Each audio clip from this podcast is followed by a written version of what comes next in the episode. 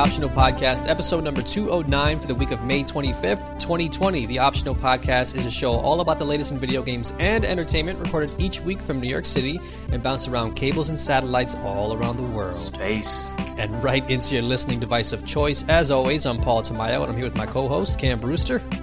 Back together again. We did it. We made another it. week through the pandemic. Oh my Uh, God. and we're We're not, you know, we're still here. Uh, what's going on, bro?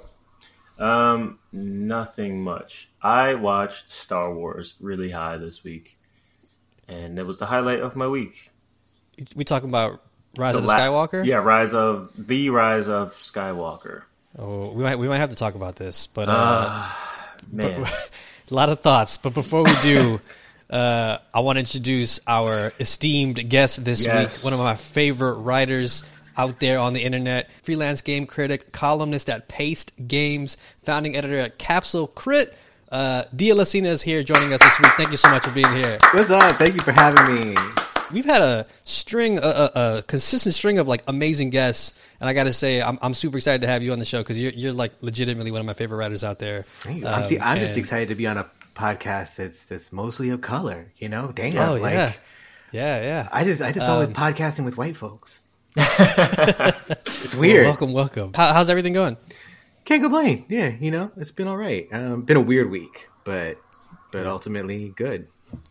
Yeah, for sure, for sure. yeah, um, such a strange week. super strange, especially these past couple of weeks. It feels like I don't know. It, it's hard to keep up with everything going on, but um, I, I think there are like times where I legitimately have to step away and like turn shit off, like turn my phone on do not disturb, like pick up a fucking book, like, and that's kind of like uh, you know, I eventually have to come back and, and re-engage, but it's definitely like I gotta just take care of my my brain sometimes, and it's been with this constant weird news cycle. It's been it's been taking a toll. I can't even lie. It's weird because I have really um, I have taken to watching Governor Cuomo's um, press conferences Oh lord, because God. they are so fucking much. Like it is the most dad fucking energy of Oh, anything. yeah. And it's like it's weird because it's like a very specific kind of dad. It's like the benevolent football coach, like slash gym Yeah. teacher, and then like kind of like the Apollo era astronauts, like fucking Wow. Buzz Aldrin energy. But then it's like it's specifically targeted for people who still feel like you still want a dad that they feel Mm-hmm. like never betrayed them. And so what you get at the end is basically these like messages that are laser targeted for people who still read To Kill a Mockingbird and don't think Atticus Finch is a piece of shit. Yo, that's so fucking true. Like That's they see the the sort of PG thirteen stories of like everything is better now. Look how worse it used to be. And like there's like, yeah, you know what, Cuomo, he's, he's doing a good job. He's good, man. What can you say? He's, he's the good. He's you know he's trying what he, he's doing what he could do. It's like, oh god, I don't know, man. man. I've had I, I've I had think friends. a lot of people just like yeah. I uh, you know, I hang around the whites and uh, and Don't do like yeah, no, it's uh they cool, but it's like I think people confuse like liking someone and their personality and they let that like overshadow like pretty much everything else, right? Like Yeah. he- he's been constantly on the wrong side of fucking history. Like I hate that dude's guts, especially as a New Yorker. It's just like he's just the worst of the worst, and Oh, like you know he gets to come out of this pandemic, and I'm sure in four years he's gonna run for fucking president. Like they're just boosting this dude's like credit and clout all the way up, and it just really irks me every fucking time. It's like, yeah, I can understand he's a likable dude, like I get that, but uh oh, is that me? That's Oh. me. That's me. Oh. That's me. Um, but yeah, it- it's just one one of those frustrating things, and it's like it makes me laugh every time I see it. And everybody's like, "Yeah, he's doing a great job," you know. He's I mean, just getting Yeah. New York back on his feet. it's like it's like he like got like you know he, he got like Google's Eric Schmidt to data mine exactly what Giuliani did so right about 9-11 and then turned it up a notch and mm-hmm. like created this like deep fake of a human being Right. Yeah, and it's just that's true. like yeah. Again, I like, think he's, also, he's like he's such a piece of shit, but people just like watch his like things and like, oh my god, you know, New York smart, New York safe, New York clean. Yeah. I- like this motherfucker, he just keeps coming out with these acronyms and these Oh, PowerPoint slides, and it's just like, Dude. who the fuck? Wait, so why do you why do you watch this? Why do you put yourself through this? it's fascinating. And, Yeah, and you know, that's I hate my dad, so like, you know, I guess there is a part of me that's just kind of like, man, kind of reminds me of Coach Blanton, who was like actually nice to me in PE in eighth grade. Right. But Yeah. for real though, But- like, Yeah, yeah. That that that's fascinating. Um, so there was yeah. today. Today they were they were broadcasting from uh, Jones Beach, and um, there was this one woman. I don't know what her deal was, but she was sitting to the side of them, and they were like, you know, what's the deal with this um, this bar that was like, you know, there are photos of people crowding inside the bar and not wearing masks, and she and she's just like. Um, I understand that the photos show people um, inside the bar not wearing masks. This is stupid and you know not wearing masks is stupid and it's stupid to the your fellow patrons and it's stupid for the bar to allow it and it's just stupid and she's just like completely lost her shit Just Oh going in. God. I love it. Yeah, yeah. That this whole the, the way people are reacting to this is is so telling Mm-hmm. for so many different like just, not even just like you know the government officials and shit, just like regular ass like citizens. The way they've been responding is so telling to like larger. I don't know. Just just I've been thinking a lot about this shit for the past two you know actually the past few months at this point, and um, I'm not gonna lie, like this, especially this past week, I've like lost a little bit of the fight, but um, I don't know. It, it's ah, so much to uh, so much to, to to process in these times, and like I'm not gonna lie, games especially don't make this shit any easier when you're when you're having the same fucking arguments and the same fucking criticisms over and over again. But um, nevertheless, I guess we we we must carry on. Um, so let's just jump right into uh, stuff that we've been been playing this week. Uh, Dia, I want to start with you because um, we, we talked a little bit uh, before the show about a couple things, but um, yeah, why don't you take it away? Why don't you tell us what's on your playlist? oh man okay what's on my playlist this week um so weirdly um since the the whole pandemic happened back up i actually have been pulled back into pokemon go. Oh, Wow, which you wouldn't think like yo pokemon go that's a game where you're supposed to be out and about walking around and and you know we're all at stay-at-home orders and shit like that. But um my uh, my partner like uh they started playing it um because i guess they increased the distance around Mm. so that people could like you know catch pokemon further away access gyms further away and now they have remote raid passes so you can raid at gyms that you're not near and um, they they made it much more accessible for people who are stay at home. And so I was like, all right, well, like I'll help you out because like I can give you gifts and you know, Right. um, and like so I got back into that and I was just like kind of wild because I like I have no real connection to Pokemon. My first Pokemon game was Let's Go, which I loved, and um, like that was my introduction to like the original Pokemon game. Was just like this remake of OG Pokemon. And so I'm like, what? Yo, I, I saw this Pokemon, and like he's got like these these big teeth, and like he looks like kind of like a fucked up chipmunk. And Sarah will be like, oh yeah, that's this one. And I'm like, what? And she's like, that's like a garbage tier Pokemon. Oh, I thought he was dope. I got a Rattata. Yeah, like it was, it's really funny because I keep like being like, I saw this Pokemon and he was real dope, and I caught him for you, and they'll be like, Oh yeah, I got like 500 of those, but that's cool because Yeah, I need them. so I need what? them for candy. it's like oh, okay, shit. Yeah, yeah. It's interesting because like Pokemon Let's Go. I also actually I played it for a little bit. and I, I enjoyed it too, and, it, and it's definitely pulled some things from Pokemon Go. So it's it's kind of cool that you then went and checked out Pokemon Go. I know Ken used to be into Pokemon Go way back yeah, when. like right in the uh, early days, like the first couple months it came out. And Yeah, so I, I still have buddies that play it though. Oh, really? Yeah, Even like hard, today. hardcore. Yeah, hardcore. Yeah, yeah. Well, a, a good friend of ours actually still plays like regularly. I don't. I'm, I'm Mm-hmm. hoping he's still not going out there and meeting up with people, but I don't know. At this point, who, I mean, I who guess it's knows? a safe enough activity where you can't. You don't have to really be on top of one another, you know. that's true. Um, yeah. So I, I don't I don't see it being a big issue, but uh, yeah, it's interesting that that game is still going strong. Like I, I I absolutely love the fact that people are like still like this game. Like Well, I don't know. Yeah. It's a it's wild because um, there's a gym. Um, one of the one of the gyms in our area is the uh, the Chinatown Gate, and that shit is always under contention. Like it changes over like three or four times a day. Whenever I like I log in, I'm checking. I'm like, oh, it's yellow now. Oh no, it's blue. Oh, oh it just became red. Um, like, it is wild. Yellow streets. seems to be the dominant force in this neighborhood, but um, yeah, Yeah. like it is wild seeing like people. I'm like, wow, like there are enough people still rocking the Pokemon. Let's go.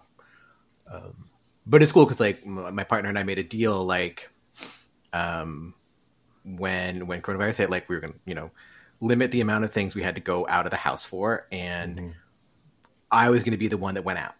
So like they're like, I, I am better at staying home.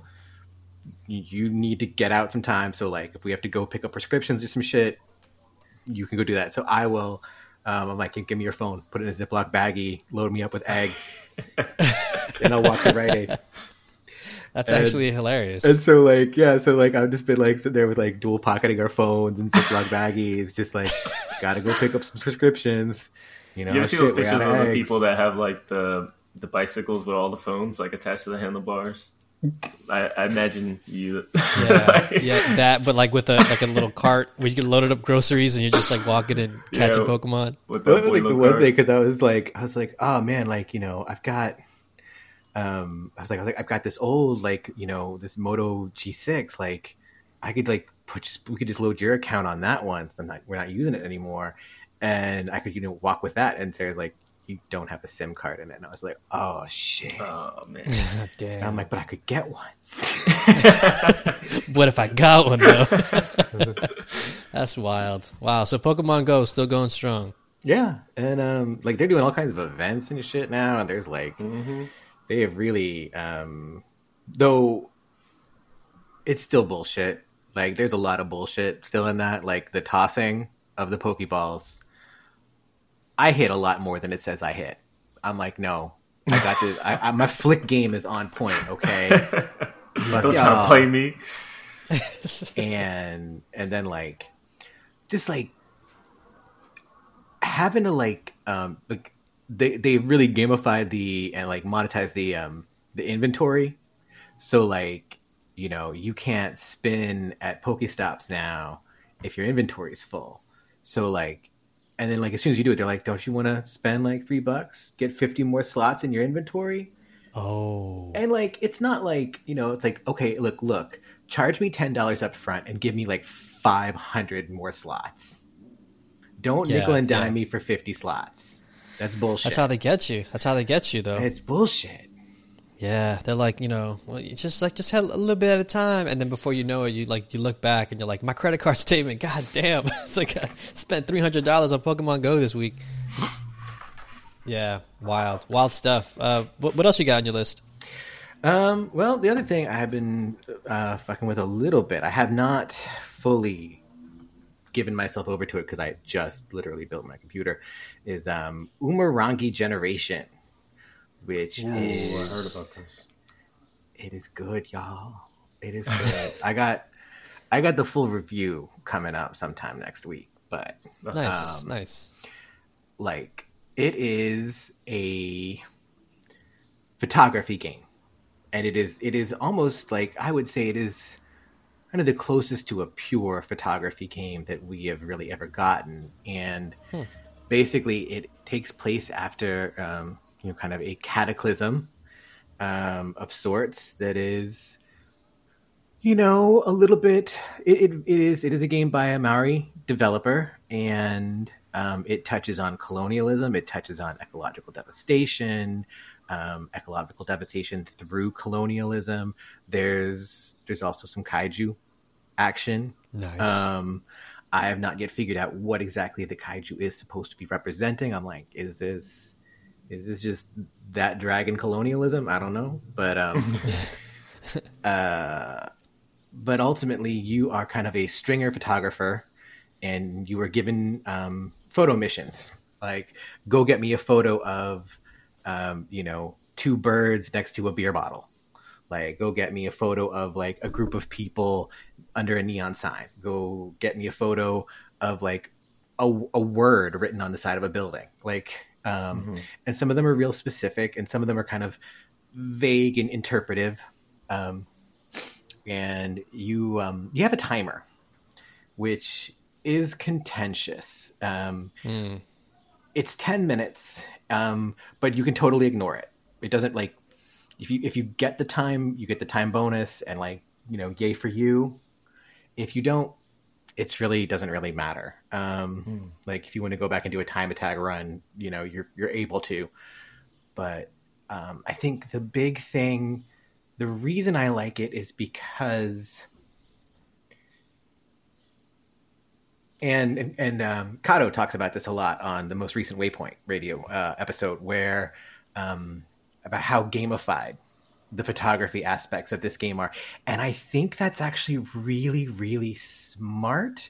But I also mm. think calling it gamified, it does a disservice because commercial photography is extremely, air quotes, gamified.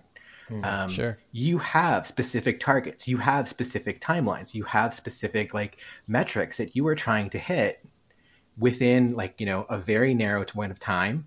And like you get rewarded for those. Mm-hmm. Like you fuck yep. up, you don't go on to the next level. You don't get that. Yeah, you don't assignment, get called back. Yeah, you know? like you do an okay job. Like yeah, you're gonna get paid, but yeah, you might have to scramble a little bit harder next zone. Um, yeah, and like you know, there are they're like, you know, it's like we got to get the model with this face and this pose, and th- the the label's got to be facing this direction. You have to hit all these metrics when you're doing commercial photography or you know even like oh yeah you know like you know uh, photojournalism especially like you know you oh, can't oh, yeah. just it's not just the photo of trump it's the photo of trump in this particular way to run for the article that's got to run tonight you know and we need right. that photo four hours ahead of time kind of thing so like there's a lot of going on with it and there's like you know they got upgrades paths so like you know you got to unlock your camera gear well, okay, like you're kind of this like ruffian, you know, street urchin who got this job because they got a camera, um, in like living in this kind of, you know, post disaster, like in you know environment. Like we've got you got like you know UN peacekeepers everywhere and shit like that. It's not good. Like you got to scramble. You got to hustle to do work till you can get that telephoto lens. so there's there's these aspects of it that I'm kind of like, no, like yeah, like when you start out, like you just got the camera that's the bare minimum gets you into the job. And then the more jobs you do, oh, yeah, okay, now you got to like you want to be able to do some like nature photography or you want to be able to get like the paparazzi shots from far away or you want to do all this other stuff, you're going to need to upgrade your gear.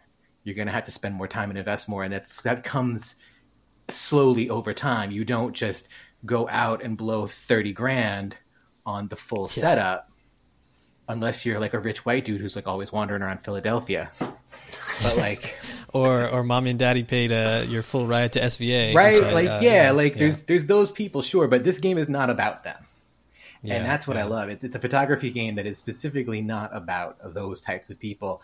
It is about, you know, the kid who got the like knockoff like the like the, the the knockoff Nikon at the pawn shop and was like, "Yo, I can sell some pictures of stuff," and like yeah, they started wow. selling into like you know like small magazines and like like skater magazines and shit like that, and like then slowly made a name for themselves, and like yeah, yeah. that's what it feels like. And man, the photography mode in this shit is so good.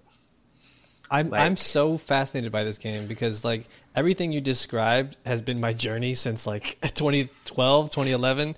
Um, uh, yeah, because I mean, I, I used to do videography and photography professionally, like on, on many different levels, and that that loop, that sort of grind, that little even real life skill tree of the, that progression that you go through is exactly what you explained. It's right. like I got the I got the budget camera. That budget camera got me in the door. Once I was in the door, I was able to afford a lens, maybe like a tripod, and then it's like slowly but surely you're kind of like building the railroad as the train is coming, and you're like uh, that that whole uh, and that sort of window of time thing is is so true. Even even with the stuff that I do today, which is less sort of camera intensive. But I mean, I'm thinking back to like my days when I was shooting photos and videos for like fashion stuff, and uh, it's like Cam, you you've been you've been with me on a couple gigs too, and it's like you have to move, you got to move, and if you don't move, you're like you're screwed. You lose the shot, it's gone forever, or you know, like you said, like you you you missed that opportunity to turn that one gig into five down the road and and that client is like all right maybe we'll go with someone else next time. He didn't really do this that or the third well. And i've had those moments too. So i'm, I'm so curious to see how this game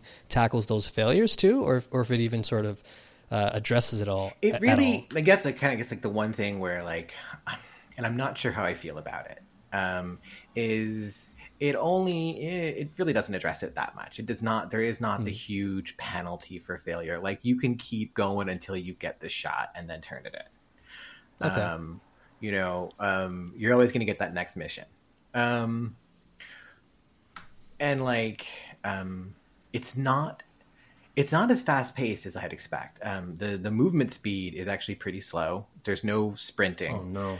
Um, like it is. It once you, and then there's this. There is kind of a friction in both its approach to kind of kind of urban photography versus you know stringer photography. In that, you know, when you're a stringer, you are constantly moving and constantly zipping around and being very fast and like moving from job to job and moving from space to space and getting different angles as fast as you can. And then with, you know, kind of the more urban photography and the street photography, you are letting yourself kind of bask in it and taking your time and just kind of reacting as you react.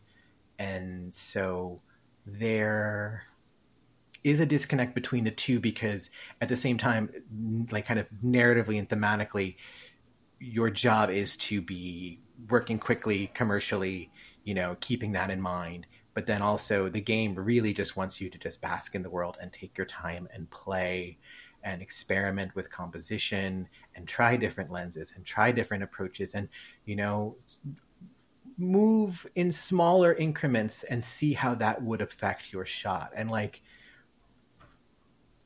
I kind of almost want them two modes of play, you know? Like I want like the mm. speed mode and then I want like the free cam mode. And that's I think kind of my biggest criticism so far is that it's doing both at the same time and I get that, but I'm not sure that it entirely works. Or that it could be it could be better, I guess. I, I feel like it could be better if it was splitting the two modes apart. That's interesting because I, I I also feel like photography in general like that's how I kind of used to describe my job before. I used to be like it's like a game to me. Like even just the act of and, and you're a photographer as well, so I, I know you can sort of relate. But like when you see a thing you want to shoot, even if you're casually walking in the street, which you know I still do on on a lot of occasions, um, the the act of like pulling out a camera or a phone or whatever you have on you, like framing the thing up. If you're if you're dealing with the camera, especially, you have to deal with like, and if you're shooting manually, which I almost always do, you're dealing with focus, exposure, shutter speeds. Like there are little things that like the tool that you're holding in your hands becomes a game, right? So and like there were times where you know having to do all of that stuff in a in the matter of like seconds to get the shot right, especially if you're traveling or whatever, and you see like someone walking or looking at something, and you're like, oh, I only have two seconds to get this shot. Like the act of that is so gratifying. It can be so fun. So I, I haven't listened to uh, the Waypoint episode where Kato was talking about this. So I'm curious to go back and listen to to how he describes this stuff. But I'm also very curious to now check this game out because I, I want to know how well they sort of uh, encapsulate that experience.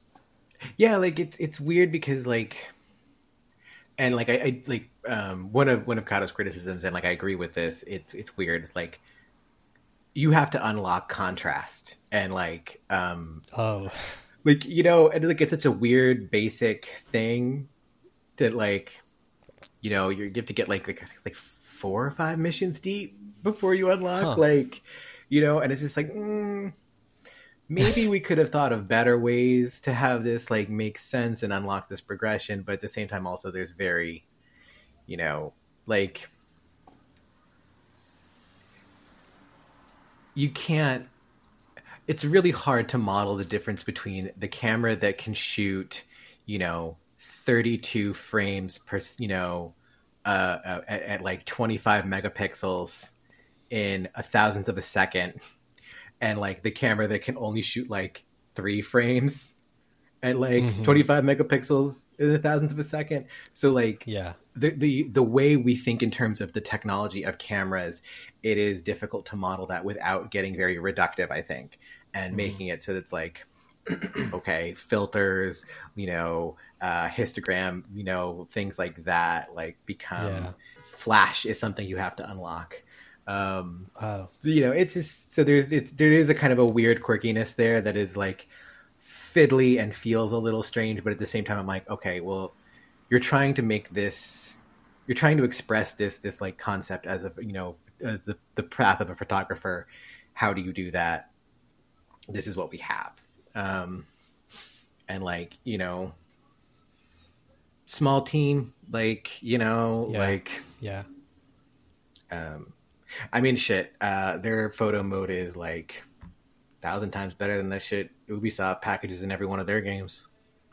Yeah, I was actually going to say uh, a little hint at, at a question later on uh, in the questions segment, but yeah, I um I'm so curious to see how they handle that stuff because that, I mean, you know, not to get into it now, but uh, like in other games, you're right. There there are people or there are studios that get it right, and there are studios that I like scratch my head and I go, man, I wish I would have like consulted one photographer. I mean, I'm sure they did, but. Um, it's kind of like you mentioned, like there there needs to be a way to make it palatable for, for folks who have never even touched a camera before.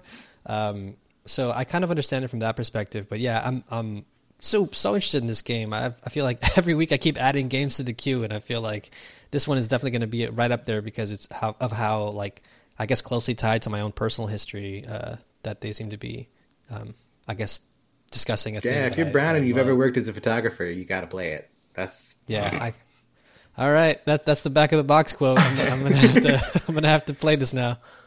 Um, cool though, cool though. Uh, and what else you got? so. I haven't been playing that many video games, but the other day I had to go pick up some subscriptions at Rite Aid, and like they made me wait a few minutes, and I saw that they had motherfucking Uno. Oh shit! Oh shit! We were On literally just talking about Uno last night. for like Yeah, for real. four dollars, and I was just like, you know what? Okay, I am gonna buy Uno. And Wow. So so I got I got I got Uno, and I came home and I'm like, and my partner like Sarah, I got Uno, and they were like, I've never played Uno before, and I'm like, okay, we're gonna play fucking Uno. Uh, Um, they straight up wrecked me. I was like, I was like, okay, I'm like, I'm gonna do this. I'm like, you know, I'm not gonna, I'm not gonna go, I'm not gonna go soft on you, and then just straight up wrecked me. you didn't shuffle Wow. good enough. Man, Yeah, okay, those cards do not shuffle. they don't. Like I was sitting there and I was like, I'm like, I'm like, okay, I'm like, what, what the fuck? They are stiff and they are hard and they are much smaller than I remember. Also, like, I don't. The new design, mm, I'm not feeling it. They're not as. Um, it's, it's it's not the Uno that I remember. Also, wild cards seem to be much less common, and like the, the like the pick four like cards seem Yeah. to be, and I don't remember old school Uno having like the pick four cards being color coded. Like Oh, I no, just I thought remember they being were- like, all colors. yeah, right? I thought it was just like just like no, motherfucker, pick up four cards, deal with it. yeah, Yeah. I thought it was draw Yeah. four, and then you pick a color. No, like so now it's like you can only play the draw four card when it's that color is already in play, Oh, that's weird. and I don't Yeah, remember. There must that. be a Like, specific deck. No, it's, I guess it's the new. It's just the new Uno. It's like now they have you can they give you like three blank wild cards, or you can write in your own rules. Yeah, I've seen that. Nah. Which like I I, don't like want. that. that. No, I like. I thought I was like I was like I'm picking this motherfucker out. yeah, take that shit out. Those are Joker cards. Um, have you seen like the uh, Twitter page for Uno? And they just like literally Yeah. like drop the hammer on rules, and I'm like, fuck that, Fuck unfollow. that. Like you, don't don't, tell me how to to play in my in my house. house. Yeah. Seriously, Uno is about like whoever's house the cards are in. That's what the rules you play with. Yeah, yeah. I, I we, we love that. we have like a very uh, a common phrase that we use where we're just like, "Oh, pick up two for your mistake," and Yeah. it's like, and if someone doesn't get it, we're like, "No, no, I'm gonna explain to you how how it happens in my house, Yeah. okay?" And then you're gonna you're gonna, uh, yeah. So that's that's kind of weird that that's the case. That like they're, uh, I don't know. That I, I feel like now it makes me sad that like I can't just go get like a a, a 95 deck uh, Uno. you know what I mean? Like I'm gonna have to go on eBay or some shit. That's funny. Yeah, Oh, like. I, like I got it and I was like, man, this is this is like you know, no, like it still felt like Uno, um, but like it was just off a little bit. Yeah. Like there was a lot less fucking the other person over vibe to the way you would play those like you know draw cards and like the wild cards and stuff because they're just not as many in the deck. Huh? Interesting. Interesting. shit, Uh, I love yeah, I, I was like looking at trying to find um, like a, a card game for me and my friends to play on like video call, and I, there's got to be like Uno, some sort of like video call style Uno. I, I'm surprised that like, I mean, I guess we'll see them now that everything's sort of happening. I think video call is becoming more. Um, just like common between folks because for me before like video calls were like why are you calling me on video bro like i don't want to talk to you on video son but now it's like oh yeah yeah like let's all gather on a video call so uh I'm, I'm curious um i'm hoping i get to see more of that i guess in the future because like i also don't want to have to like teach my friends how to play fucking apex legends Yeah, when, right. when we could just play like poker or something but um yeah, that's interesting. I'm I'm glad to hear that at least Uno is still a thing that exists because uh, I don't know, weird times I guess. um, Well, they they Dope, they dope. got they got Uh, categories and made me play categories, and I was just like, man, fuck this complicated ass game, making me come up with names and shit on the die roll. What? Damn, categories. They still make that? They still make that. That's wild. Yeah, and like they mean they they, they tore me apart Wow. at that because they're just like fucking word champion, but like I thought I'd do good at Uno, and I was just Nice. like, nope. Got my ass schooled at Uno, which is Hey, good because you know I haven't been schooled at a, in a game in a long time. Yeah. yeah, there you go. It's it's humbling. It's it's a humbling experience. Um, all right, cool. Uh, Cam, what you got on your? Uh, is that everything? Is that everything on your playlist? Yeah, that's that's that's it for me this week. Word, word. Uh, Cam, what you got? Um, yeah, so I've been playing more Apex Legends. It continues to be like my go-to game to like unwind and also like get my uh, adrenaline levels to the max. And then it's like a workout. It's, it's wild. Um, yeah, that game's good. Um, it also get to playing with like different friends and learning how they play has been really sweet. Like jumping around from party Yeah. to party has been really dope for me. Um, yeah, it's a good community game. I, I don't know. I just like playing those. Um, and then me and my my friends. So basically, a friend of mine, um, he plays a lot of Apex Legends, and um, he's been having a little bit of panic attacks, like after the fact. So we are like, how about we don't play that so late, and Yep, we just play something calmer, and uh, like we're just looking around, and then another friend of mine was like, "Oh, they just dropped a Terraria update like a couple weeks ago. We should jump back into that." Because I had mentioned it a couple weeks ago, like that there was an update coming, and then I didn't know it was going to come for two, um, for play, PlayStation Four. So we used to play back in like 2016, and then we pretty much did everything you could do in the game, and we played it like nonstop. And now, like there was nothing else we could do, so there was no updates, and then we put it down for four years. Um, and now we uh they got an update and we're like back in it and terraria is basically like 2d um uh what's that game minecraft. And Okay.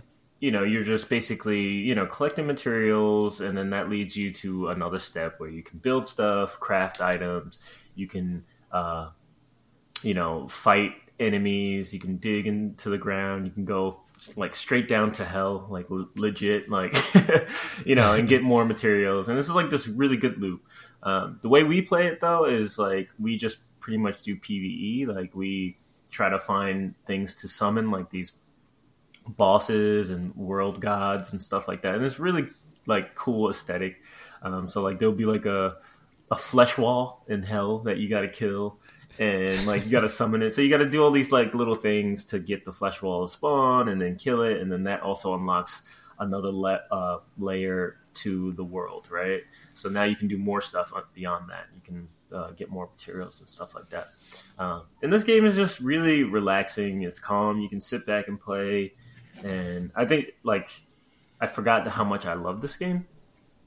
So I've been like for the last like four days, I've been like on YouTube, like finding like what was added to the new patch and what I missed for the last four years and stuff like that. So it, it's really good to be playing this game a lot um, and just like trying to get the best weapon rolls and making cool character builds and stuff like that. Man, it, it, it's really dope. Um, I don't know if either of you have ever played Terraria at all. Um, No. but it, it's it's really fun. It's a charming game. The music is fantastic.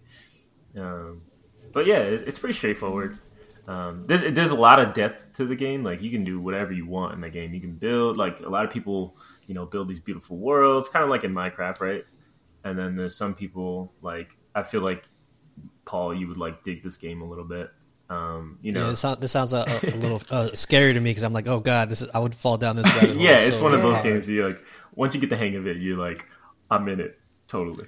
Yeah. Yeah, Terraria was always one of those games that I kept like just just almost going to pick up and then just being like, man, I fucking miss glitch, and then just falling into a reverie about miss how much I miss glitch, and not picking up Terraria. Yeah. Yeah, yeah. I, I, I've also kind of like hovered over it once or twice before. Like I, I think I think I can't remember if it was like discounted heavily recently or if it was on like uh, if it was a PS Plus game or something. I forget. But I remember like kind of hovering over it and being like, I don't know though. This feels like one of those things that I'm going to pour like hundreds of hours into. Um, but I don't know. I guess like now that. Um, I seem to be struggling to find a game to put in like a regular rotation, at least like for that I can do by myself. But uh, I think I might have actually found something at least for the for the meantime. But um, that sounds cool though. That it, it's that's a very real thing. That's a very real concern that I've actually also struggled with um, in terms of playing games way too close to to bedtime, but also playing a very tense game like Apex Legends closer to bedtime where after I'm done, my heart is still sort of going, and then I eventually slip into panic attacks, and like I I learned the hard way, that like I I can't play those games after a certain time, No. or if I do, I have to like take my medication, uh, Yeah, otherwise I will not be able to go to sleep. A buffer, you know, watch some TV, something calm down, like drink some chamomile tea. like I even I have to do it. Like I can't go straight to bed after playing uh, battle royale or anything like that because I, I legit hear it in my head if I close my eyes. Like I like I feel like I'm still at war and shit. It's like it's fucked up. Um, Yeah, it's such a weird like uh, PTSD thing that's going on. But um, yeah, Terraria is, is is really good. It, it's been fun to like relearn the game and be awkward at it, and you know, uh, get attacked by monsters and stuff. It's really fun. that's cool. That's awesome. what are you Um, playing? cool, oh, you got a nice list. Uh, yeah, I got a nice list. Some of these are like rec- uh, the usual suspects, though. So I mean, I've still playing Apex Legends here and there. Um, I tried to play. It, it kind of reminded me actually a lot of like uh, Apex Legends. Kind of is now back into rotation in terms of like the multiplayer competitive games that I play uh, pretty regularly. And Crucible, uh, like I think the the beta or the alpha, I don't know what it what it is, but the Crucible came out. Uh, it's Amazon's um, sort of hero shooter style thing. And um, I was curious about it because folks in the Discord were talking about it. So I was like, oh, you know what? Let me check this out. I mean, I, I've been also kind of um, tinkering around with um, Va- uh, Valorant, which is, I think, sort of leaving the demo phase or whatever, the beta phase, the closed beta phase this week, I believe. So I was like, let me check this out. Maybe this will sort of, you know, inspire me to to check this out and dissect it and talk about it on the show. But I honestly played it for played it with a few folks in the Discord. Um, and for like maybe 30 40 minutes and i was like yeah i can't play this anymore. It, it's like even just seeing the menu the way it's so similar to every other hero shooter that's out i mean I, I just talked about playing overwatch and valorant and apex legends and now this. It's like it, like even just seeing the loading screen and this is like a personal thing but even just seeing like the main screen with the hero on it like this really like you know um charismatic hero that looks really cool and then like the same screens of like you know i'm assuming what a battle pass would be spelled out like on that corner of the screen and here's like where you select your modes. It's very like fortnite pubg style like it's just, there's a formula now to these things. And i think um when i lo- like loaded it up and i was like looking at the characters i had this sort of uh, feeling of exhaustion, especially after having just figured out like three or four characters in a game like Valorant, where I'm like, okay, I know his abilities, I know her, um, you know, stronger passive ability. I, I like, I've, I've sort of understood that balance now, and now Crucible is asking me to like, all right, start all over again, and I like don't have the energy for it. So that that also probably played a large part in why I wasn't really feeling it. But then, um, but then playing the game, um, like movement felt a little weird. Some characters had had some really cool ways to like, um, you know, float across gaps or whatever, or like close the distance between you and an enemy player in interesting ways.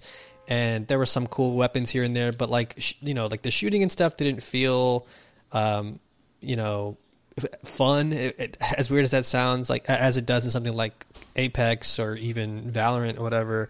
Uh, so I think eventually, I, and also the game does a really, in my opinion, poor job of telling you what to do and like where to go, mm. like what these things mean. Like there are abilities that like they tell you what the button, the key on your keyboard will do, but they don't tell you like what that necessarily means. Like so, some things will be like, oh, if you put this down, you'll generate more, you know, X, whatever, whatever X like, is. and I'm like, okay, well, what the fuck yeah. is that? Yeah, like, what, what, why should I care about that? So little things like that um, kind of added up to a point where I was like, ah, I think I'm gonna like just observe this from far away and see how this sort of plays out in the long term. But I just don't have the mental energy right now to deal with something like that. And also just like I think I'm just slowly starting to like not care about these kinds of games. Honestly, I, I like even, even, as much as I love Apex and and you know for better or for worse Overwatch and shit. Like I, am starting to feel like all right. I think I'm like kind of yeah. Uh, like maybe I'll check one or two out every once in a while, but like they seem to also just be coming in waves, and I'm like I don't know. I, I just like I'm sure some people will eventually find this thing and, and help shape it to be a better thing in the future, but I just I'm I'm not that person anymore. I think. Yeah. Um, so uh, yeah, I'm, I'm, gonna probably. I, I think I already uninstalled it. Nice. um, but uh, yeah, I, but the good news is I I played um, a game from uh, that uh, from Dreamfeel, published by Annapurna Interactive, called If Found. Uh, I think like a week or so ago at this point, and um, it's a really really like amazing, heartfelt uh, visual novel that I wasn't expecting to really like dig into because I just don't play those kinds of games. But um, this game tells like a really wonderful story uh, of a main character named Kasio, who is like I the game starts off with you sort of exploring space, and you you're I think in our solar system, and you find a planet that you think is a planet, but it turns out to be a black hole. So like over the course of uh, the character approaching the the black hole, they start to like relive parts of their uh, more formative years. So like you, you kind of open this journal that they discovered again, and you're reading parts of uh, her life that she's sort of crossed crossed out and rewritten some things and you're and you're just sort of like dissecting them one by one. But you do that by moving your mouse over the screen. I played it on pc i think it's also on ios so you can probably play it like on an ipad or i'm assuming your phone um, and you have like a little eraser as like a cursor on your screen and i just you just sort of like hold the mouse button down and you like move it all over and you erase like screens or illustrations or things. And as you do it like scenes will play out um, certain things will make sense in terms of like the way it's written like literally on the screen like in her handwriting. And it, it's a beautiful story about someone finding out who they are by sort of um, revisiting their past but also like letting go of it which is a thing that i think we all kind of do eventually. Like you know we we try to remember those things we and we hold them so near and dear to us because they like kind of made us but then there's also like an act of um, taking those same moments and letting them go like like letting go of them because you no longer sort of need them to prop up who you are right? Like you've sort of like that muscle has sort of been trained enough already as is that like the thing that sort of started that journey is no longer necessary. So you, you learn to sort of um, i guess delete those things. And, and it's it's beautiful. It, it's just like a overall a really beautiful game. Uh, shout out to natalie flores who wrote a really beautiful piece that i'm going to include in the, in the uh, we're going to include in the, in the, newsletter this week. Uh, I, I, think it's worth checking out if you if you curious about the game or, or want to check it out but yeah i wasn't expecting to to like it but it was uh it was pretty good also like the illustrations are really beautiful the music's cool mm-hmm. um and uh, yeah, it's called If Found. I, I thought it was I thought it was really cool. I don't know if either of you have, have heard about this or are curious about checking it out. Yeah, so Natalie has been on my ass to pick it up. nice, nice. That and that and House of Fata Morgana, and I'm just like, all right, all right, I will I will get to them. yeah, yeah. Um, it's cool. I think I think y'all should check it out. I, I would love to hear what what you think, but um, yeah. It's so funny because it's like you just describing it. It's reminding me of Do you remember the HP photo printer ad where they had the Cure's pictures of you as like their their their jingle for the longest No. time? God, No, yeah, no. HP for the longest time they were using the Cure's pictures of you to sell their photo printers, and it cracked me up because like like so the whole point was like you know oh hp photos last forever blah blah blah blah blah make memories blah blah blah and the song is about this robert smith tearing up photos of him and his girlfriend Yeah, God. they obviously like just typed it in Google. so- and it's just like it's just like y'all you did you did listen to the whole the, the chorus did you Yeah, that happens a lot, which is wonderful. I, I love when that happens in advertising. You're like, oh, this is a weird choice, but hey, you know what? I guess they got the bag, so shout out to them. Um, uh, so, yeah, if found, it- I'd say check it out if you get a chance. Um, and then, man, this is, this has been like a week of playing one example of a game that I like uh, didn't enjoy, and then sort of transitioning back or over to a game that like I actually think does it so much better and, and in ways that I think you know are just um, just more fun overall. So uh, got a code for Saints Row the third, which I've never played. The remaster that just came out this past week. I never played that series and I never got into it just because I kind of like I saw what they were doing from afar and I, I I just it never interested me. I never wanted to get into that. And this was like uh, I think Saints Row the Third came out in 2011, if I'm not mistaken. Um, so you know, obviously, some people want to say it was a different time or whatever. It's, it was a long time ago, different world, whatever, whatever. But for me, I feel like to a certain extent that's true. I think to another extent, like you know, for for folks like us, I feel like not much has really changed. You know, like there are st- there are things that I could pinpoint to even my childhood or before then that are Right. like you know this shit was still happening. This isn't just didn't just pop up. Either way, um, so Saints Row the Third is a remaster of that game that came out in, in 2011, and it's sort of like you know beloved by that uh, the fans of that series. Um, and I got like 30 minutes, 40 minutes into it before I had to just stop. And I like deleted it off my PS4 because I was like, you know, I, I was pretty much spot on of the reason why I, I initially didn't really like that kind of game, and it's it's very much that same like, you know, really crass, you know, South Park edgy edge lord humor of like, um, you know, just like a lot of rough language littered throughout that doesn't really do much besides just be like, "Yo, we're we're fucking edgy, bro." Mm-hmm. Like this is this is you know whatever. So, and then also just a lot of that stuff does not age well. Like there there are some jokes in there that are like extremely like ugh. Like I I made a quick little like thirty second uh, compilation of it to throw in our video Slack at work to to just sort of describe why I didn't want to really like talk about this game. I just don't have the I didn't have the energy to want to like dissect this open world you know game. Um, so uh, yeah, I, just kind of like moved away from it, and I was like, yeah, I'm, I'm not playing this anymore. Um, I'm curious if either of- of you have played Saints Row before any of the games. I got the fourth on a friend's recommendation for when I got my PS4 and it was like on sale and I was just like I was like, is this worth getting? I know you talked about it and they're like, well the third is better, but you'll have fun. And um I gotta admit, I loved it. like Yeah, well, that's, see- well, I hear that like the fourth one like really jumps the shark, and it, it really starts to like go into like the complete like farce end of things. But uh, Saints Row the Third still sort of like has a toe in both, like, um like uh, sort of. It just started like teasing with that that kind of stuff, even though it's like ridiculous, but it, it, it was still sort of grounded a little bit in reality. So some of the stuff for me was just like. Ugh, I can't, I can't do this, man. I'm, I'm just like, I, I, I can't do this. like it was just kind of great just having Keith David as Keith David, just Right. like rolling up with a shotgun in like whatever Yeah. car I stole. And would like, you know, I got out because I was like, "Ah, I'm I'm faster than this fucking car at this point because I'm in the fucking Matrix, and like I'm just gonna sprint across these buildings. And then Keith David shows up. He's like, I got you, motherfuckers. I'm like, Keith David is just Wait, so rolling up. which one was the one where you're president? Fourth. Oh, okay, yeah, I heard that was the the fun one, like the really good one. And they had like stupid dubstep guns and all that stuff. Like that one looks more interesting than. Well, I, I like this series put a bad taste in my mouth from the very first one. Um, I remember a friend of ours, uh, he had it like back in the day, and he was like, "Oh, check this out."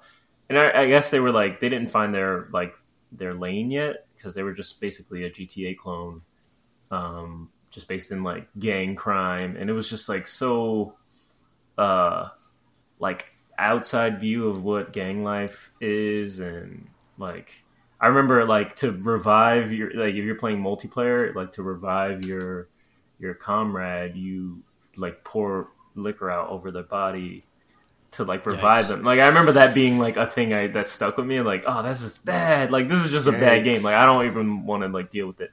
So like to see the evolution is kind of cool. Like to see that they found like, all right, we're just gonna go full like silly with it and get all, all this cool talent like Keith David, like you said, yeah.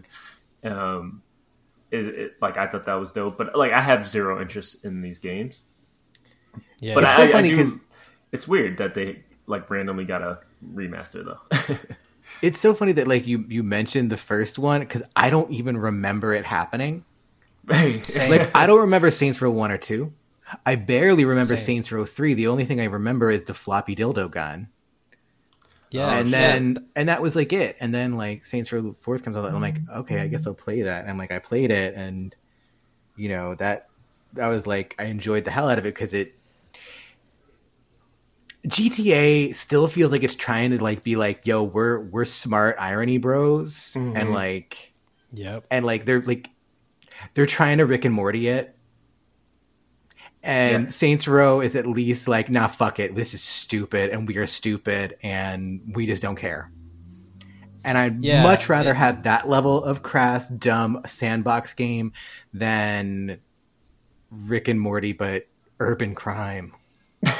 Yeah. No, That's yeah, accurate. yeah, I, I, I feel the same way. I feel like uh, the the older I get, the the less I, I don't know, the the- more complicated my feelings get around GTA as a whole. But with Saints Row the Third in particular, I feel like I right now my my again this is sort of related to the the crucible thing of like i just don't have i was i was excited to play a, a third person open world game because I, I just don't have that in, in my life right now so i was like oh let me just like maybe dabble in this and maybe it's silly enough that i could overlook some of the the sort of crass humor but it was just like hitting me over the head with like a Louisville slugger over and over again to the point where I was just like, I, I just can't, I can't do this right now. It's, it's a little too much for me right now. It's like this, this, uh, this iced tea is a little too sweet. Yeah. I'm going to put this down and, and, you know, maybe go grab some water.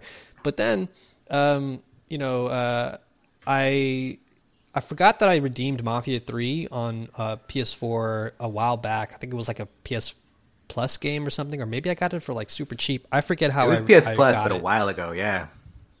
Yeah, so I, I remember redeeming it on like knowing that like oh I should play this because I've heard like pretty good things about it, and uh, I also decided to like step up my streaming schedule and I'm like let me let me you know uh, do an actual full playthrough of a game because I've never done that before and I, I kind of want to experience that just from like a I don't know just like an experimental uh, perspective. So uh, I started playing Mafia Three and Whew, man, from from like the complete opposite end of the spectrum, like Mafia 3 is hitting so many of like the right buttons for me personally speaking in terms of like a story that I actually feel engaged in um, in a time era that I find fascinating in a city that I find fascinating with like a history that I find so interesting in terms of like you know what that city's gone through, what you know how it's been sort of like devastated on multiple occasions and and bounces back and just just a bunch of different reasons why Mafia 3 in the setting alone, like just the the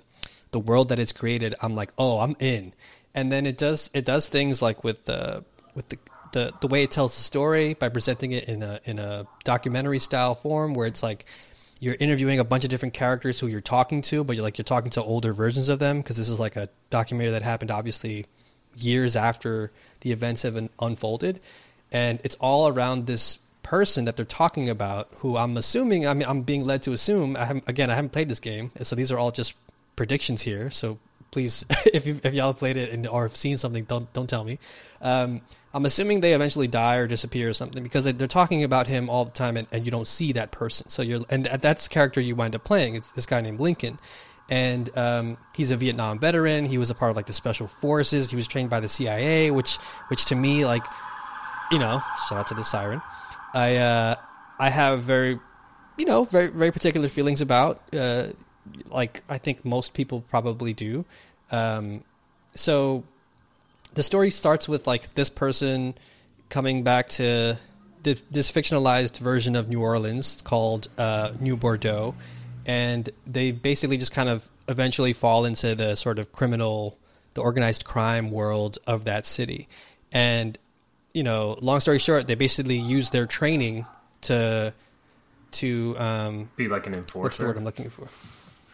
Yeah, but to also just like uh, infiltrate Mm, that world gotcha. and and sort of slowly take over it. And there's like it's also like a revenge tale and stuff like that. But it the game starts with like this text on screen that's like, hey, uh, this game takes place in the late '60s in the South, so we're you know just a just a heads up, we're not gonna like kind of shy away from some of the language, some of those attitudes, like they're gonna be pres presented in this game. And I was like, oh, okay, that's interesting. I kind of knew what to. I kind of was expecting that, but I also like, I also kind of expected like a very sanitized, very like, you know, uh, PG thirteen version of of stuff. But it's it's brutal. There there are times where like people are like we're driving and people are talking about things, and I'm like wincing. Like you can see it on the stream, I'm like wincing because of like word choices or attitudes at the time, you know, towards things like you know communism or uh, just a bunch of other. Just it's just like the game for the most part goes places that I wasn't anticipating, Right. and I'm like, oh shit, like you can actually do, you can actually tackle these subjects, and you know, obviously, like not everything is perfect. There are things that I still have to like play through and and and uh, sort of process over time. But because I'm playing it like in real time, but the immediate sort of first impression for me is like, oh shit, you could have a AAA open world game that's like action packed and brutal and, and violent in ways that makes you like still wrestle with what you're doing and um, just sort of uh, the way it impacts the town and the people of that town, even your own character and his friends and family and it's just doing a lot of wonderful things and not to mention like you know the obvious things like you know sort of the game pro side of it of like oh the graphics are great the, the soundtrack's cool the shooting's pretty solid the driving's messy and interesting. Besides all that like um, i think it it finds a reason to make me care about the character and the things that i'm doing in ways that like gta never has. Like G- gta will make me you know skydive from a helicopter or you know rob a bank. And there, there are these you know moments that i remember. But like i honestly couldn't tell you the story. Like i, I couldn't tell you like major plot points or like red dead more so i could tell you Right. like oh yeah and then this happens and that happens. So it almost feels like a fusion of the two. I think someone in my in my uh, twitch chat was like yeah think about it more of like uh, or maybe it was in the discord. Think about it more like red dead as opposed to gta and um, I think that that's kind of true in terms of like the tone and the sort of story it's telling. But Mafia Three so far has completely blown me away. I I was not expecting Yeah. uh, to be uh, captured by it in the way that I have been. But um, yeah, ha, ha, I'm I'm curious if did I, I don't know if I asked this already, but did, did, have y'all played it or, or are you curious about playing it? Yeah, it's amazing what a game narrative can do when you actually not only have a person of color on your lead writing staff, but also listen to them and let them actually do the work. yeah, Which is like really Yeah. what Mafia 3 like is actually does really well. Like Charles Webb is one of the the like kind of lead co-writers and like if you read interviews with the the lead writer, um, who I think is a white guy, um, he's like, I, I I needed him. I could not have written this Right. because I am a white guy and I would not know what to do. He's like, you know, I watched I watched the the the oh god, what it, um Oh, that's right. He watched the Baldwin documentary, uh, "Take This Hammer," and he's like, "He's like, I watched the doc- I watched "Take This Hammer" like a dozen times, but uh, you know, it still wouldn't have given me, you know, the authority to write this story." That it's like, yes, someone who fucking gets it. Yeah. Yeah, totally, totally, and and, and it's like it oozes from the screen and, and like into your head. In, my, in this case, my headphones of like authenticity of like things that are, you know, like for for us, it's not really like new new stuff, but in in the sense of like me playing a, a first person, I'm sorry, third person open world action game. It feels new. It feels like oh shit, like no one's ever come close to talking about this kind of shit, and, and it's it's also amplified by the fact that not only is the dialogue feel authentic because you're hearing you know on both sides right? On, on all sides really. Like not to be like Yeah. everybody yeah, every, yeah but like you're hearing the way that like um like the black citizens speak and the way that the the like the, the white folks speak and, and you're like oh wow like this is this you know this is some real shit. And and it's um it's amplified also by that found footage that they use. Like they're they're talking in this documentary style format which i think is so brilliant and then they'll cut to like real footage of like vietnam and like some pretty gruesome stuff. Or or they'll cut to like you know some civil rights era footage and you're like oh fuck. Like I, I wasn't expecting this game to go there and it does. And it it doesn't take away from the story. It only adds to the story. And i and I, like it's refreshing to, to see this kind of thing in a game where where so many other games really shy away from it or, or they really sanitize it or they really like sand down the edges because they're afraid of you know upsetting whoever Right. you know and um this game is like kind of and, and, and it, you know it, it kind of like you said with the I- i'm so curious now i, I want to like play this game through and then read about it like just consume all the writing around it like those interviews and stuff because yeah there's a there's a fucking cia dude in this game and i kind of hate him and i kind of love him at the same time and and you're like you're it's just like man it's it's hitting so many different buttons that i was not expecting and i, I think about it even when i'm not playing it and i'm like thinking about even upping my um, stream schedule just so i can get through it faster because i don't want to have to wait three days to play it again so mafia 3 i i mean That's dope. from the I'm six hours or so i into it. played yeah I, I can't recommend it enough it's uh it's great I'm, I'm really really digging it so far i i wish more games had you know the uh the cojones that this game does but uh i guess we'll uh i don't know Yeah, like I guess like not gonna hold my, my only my only problem with it was it's the same thing that I had with literally this entire genre is they all control a little weird to me, and I don't like. I just don't think like anyone has made a third person character action game that feels completely right in terms of Yeah. especially like at least with guns like um like dark souls works for me but like every time you put a gun in like a character's hand in a character action game like this i always feel like something is off like nothing it doesn't like flow so well but like that like you know mafia 3 even is like a good crime story which is really seemingly elusive um in crime games these days but like it nails all the beats.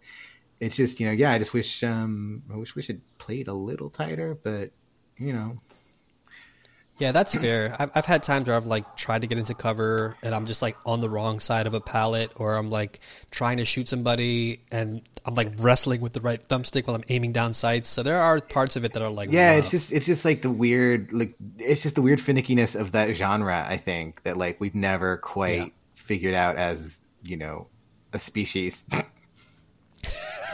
Yeah, we still got a ways get to go, there. but uh, Mafia Three. Yeah, we'll get there. We'll get there. I, I, I'm hoping that like, I, again, I haven't played the the first two games. So I'm playing them sort of out of order. I want to wait till the the remaster for the first one comes out in August for the first first one. But I feel like, um, I don't know. It, it's kind of cool how it ties into that those other games with character because people in chat are like, oh, that's a character from part two, or that's a character from part one, and like you know, like here's how I'm like, oh, that's kind of cool. I can see how that's interesting, you know, world building. Um, but yeah, I I want more games like this. I I didn't think I'm I'm kind of mad at myself for sleeping on it for so long because uh, you know. I think I'm glad it's kind of back in the discussion with the, the sort of remastered or definitive trilogy edition or whatever. But uh, I hope it starts to get a little, at least a little more shine because it, it wasn't on my radar when it came out at all, and, and I'm kind of mad at myself Do you think that. that, but, uh, more uh, titles are going to get like remasters? I feel like they're coming out more and more, especially like these big open world games. Um, you know, like Yeah, I think so. I, I think I think it's it's, it's only going to be like it's only a trend, right? Like we saw with even Saints Mm-hmm. Row and and now with Mafia and stuff, and um, we're seeing it a lot. I think I think it's kind of cool. I mean, I, I think um, it's it's interesting that. Um, but I also ha- I also feel a certain way about some games getting remasters or whatever. But Dia, I'm curious to to, to hear what you think. Well, I mean, I think um, you know, as my understanding is that like a lot of the studios that are putting out these remasters is they had these high resolution textures and models and everything like that, and they just you know cropped them down like to fit the consoles, and so like um, you know now it's just kind of academic. We just like just, just swap that shit in and you know fix up the code a little bit and boom hit you know play. You got your remaster which i'm fine with because outside of xbox like sony doesn't give a fuck about backwards compatibility um Yeah. and apparently Sony also doesn't give a fuck about getting money and making a Demon Souls remaster. So, Right. Yeah, that's a that's a fact. like, Yeah. It's got to happen I'm a- though. It yeah, has I'm of I'm of two minds with the remasters because, like, on the one hand, I do, you know, I I want to be able to play these games. I want to be able to replay Demon Souls online. right. Um, and the only way that's going to happen is Sony decides, let's make it happen. Let's do a remaster and let's bring the servers back online. And of course, then the instant they take the servers offline again, I'm right back where we are. But Yeah. but also like, you know, like the Shadows of the Colossus remaster is fine, but Yeah. it loses a lot. Yep. I agree. Like- that that's exactly what I thought about when I said that. I was like, I don't think everything should get remastered. and it's weird. So like, I played Demons, or I I played Dark Souls at 30 frames per second. On well, a, a questionable 30 frames per second on the PlayStation 3 when it came out, and that was my experience with Dark Souls. And I'm very much tied to the mindset of Dark Souls is a 30 frames per second or slower game. Um, you know, it is a game about decrepitude. It is a game about, you know, um, staticness. And so having those jerky, hitchy, slow frame rates makes sense. Um, the remaster really doesn't do much in terms of textures or anything like that because there just really wasn't anything to, to really remaster there. Um, but on the PlayStation 4, you get a uniform 60 frames per second. Um, even in Blighttown, where like, yo, Blighttown should be a slideshow. Right. No, for sure.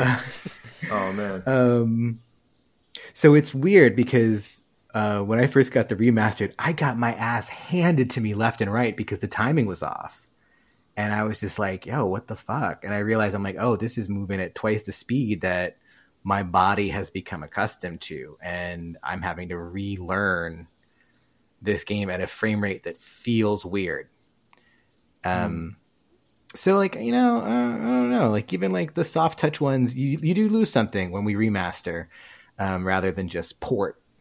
Um, and I think a lot of times I would rather just have a port, and then if you really want to go and do something, go do a like a Final Fantasy VII remake, and like really sit down and reconsider what you were trying Yeah. to do with the game in the first place, what goals you achieved, what goals you didn't achieve, where you could go with that. Um, like that being said, I'm I'm fucking hyped for the NieR remaster. Not gonna lie, oh yeah, yeah. I gotta I gotta play that. I never played that game, so I gotta I gotta check that out. it's gonna be weird not playing it as as dad NieR, but I'll live. All right, cool. Um, all right, let's jump into the news this week. Uh, not a lot happened this week, uh, which I was like, kind of, you know, we can quickly move through this segment at the very least. But uh, one of the few stories that actually, I guess, was interesting this week was that Pac-Man turned 40, which is kind of wild to think about. Um, there was a there was an interesting piece that went up on uh, Kotaku about sort of history about it. There was some some you know some weird things in there, but I, I do think it's uh it's kind of interesting that um, just I don't know.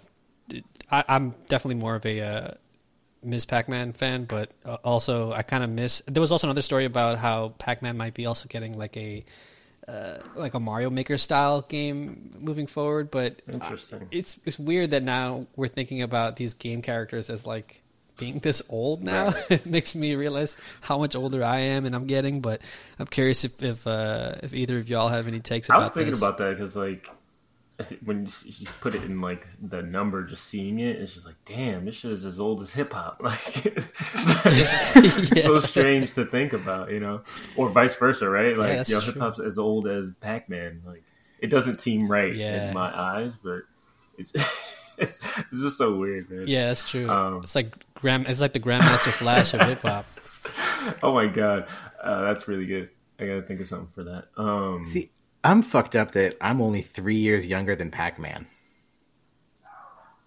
Like that that's fucking me up. like I don't know what to do with it, especially because like I remember being like three and like going. There was this uh, there was this like like really nice kind of like smoky bar diner near our house when I was growing up called Bogarts. And all the all the items on the menu were themed after like Humphrey Bogart movie characters and shit mm, but like it was it was dope. It was dope. But the booths at the front were the Pac-Man booths. Like they had the little, you know, the, the Pac-Man tables you could sit at. Yeah. And so like when I was a kid, like my mom and like dad, they take me there, and I was, and they were just like, "Here, we'll put a quarter and entertain yourself while we figure out what we're doing for dinner." And so I'm just like, man, I played Pac-Man when it was contemporary. Shit, I don't know what to do with that feeling now. about. we're, we're not that far behind you, so don't fret. Yeah, yeah, we're not that far behind, so you know, trust me, you're you're in a good company here. Uh, Well, it's just, it's just weird um, thinking about like, oh, okay, Yeah. I'm contemporary with Pac-Man. Fuck.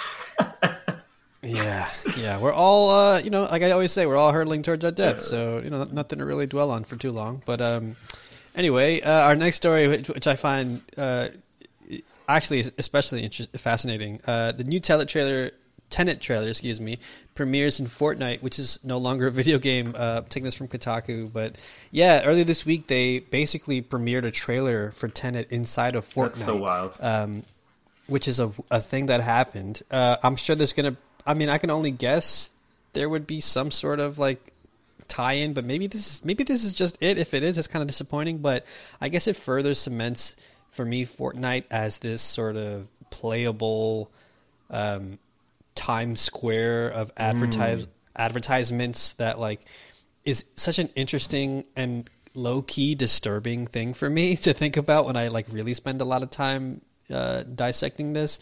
But um, Dia, I'm curious to get your take on how the Tenet trailer premiering in Fortnite. I mean, this is only a thing that Christopher Nolan could be interested in. Yeah, Like, right.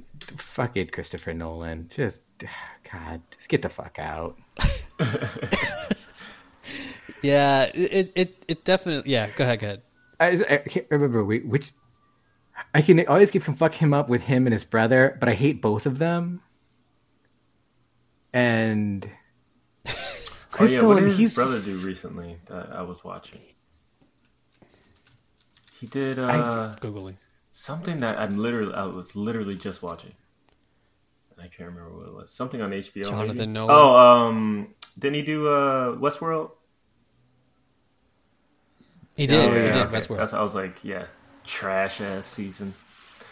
it's just like, But don't yeah, know. and I like, Yeah. like you know like I. Oh, go for it. Uh, I'm just thinking, like, you know, he's he's the asshole who's like, oh, you know, I had to film The Dark Knight in 70 millimeter, and it's like, no, you didn't. Fuck off. Um, I had to premiere this on uh, Fortnite.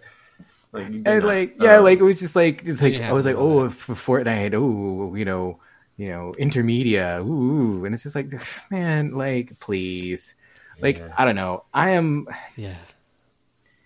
the thing with Fortnite and like you know the last big thing that Fortnite where we had like what was it like 50 story tall Travis Scott or whatever doing the concert? Yeah. like you know one it wasn't live so fuck you wasn't a concert. Sorry. Like like I'm sorry just eat my ass. It was not a concert.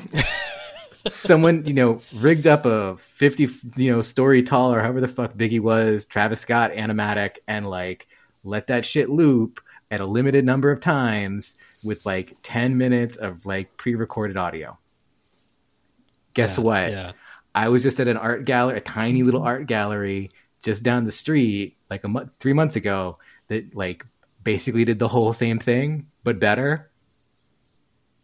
And it was probably live, I'm assuming. No, it wasn't. It was, but it was fundamentally the exact same thing. It was like ten minutes of audio and ten minutes of synced up like VR footage, and like that's you, cool. know, you you popped on your your little uh, HTC Vives and like floated in a chair and like spun around and experienced um, extremely queer Afrofuturism.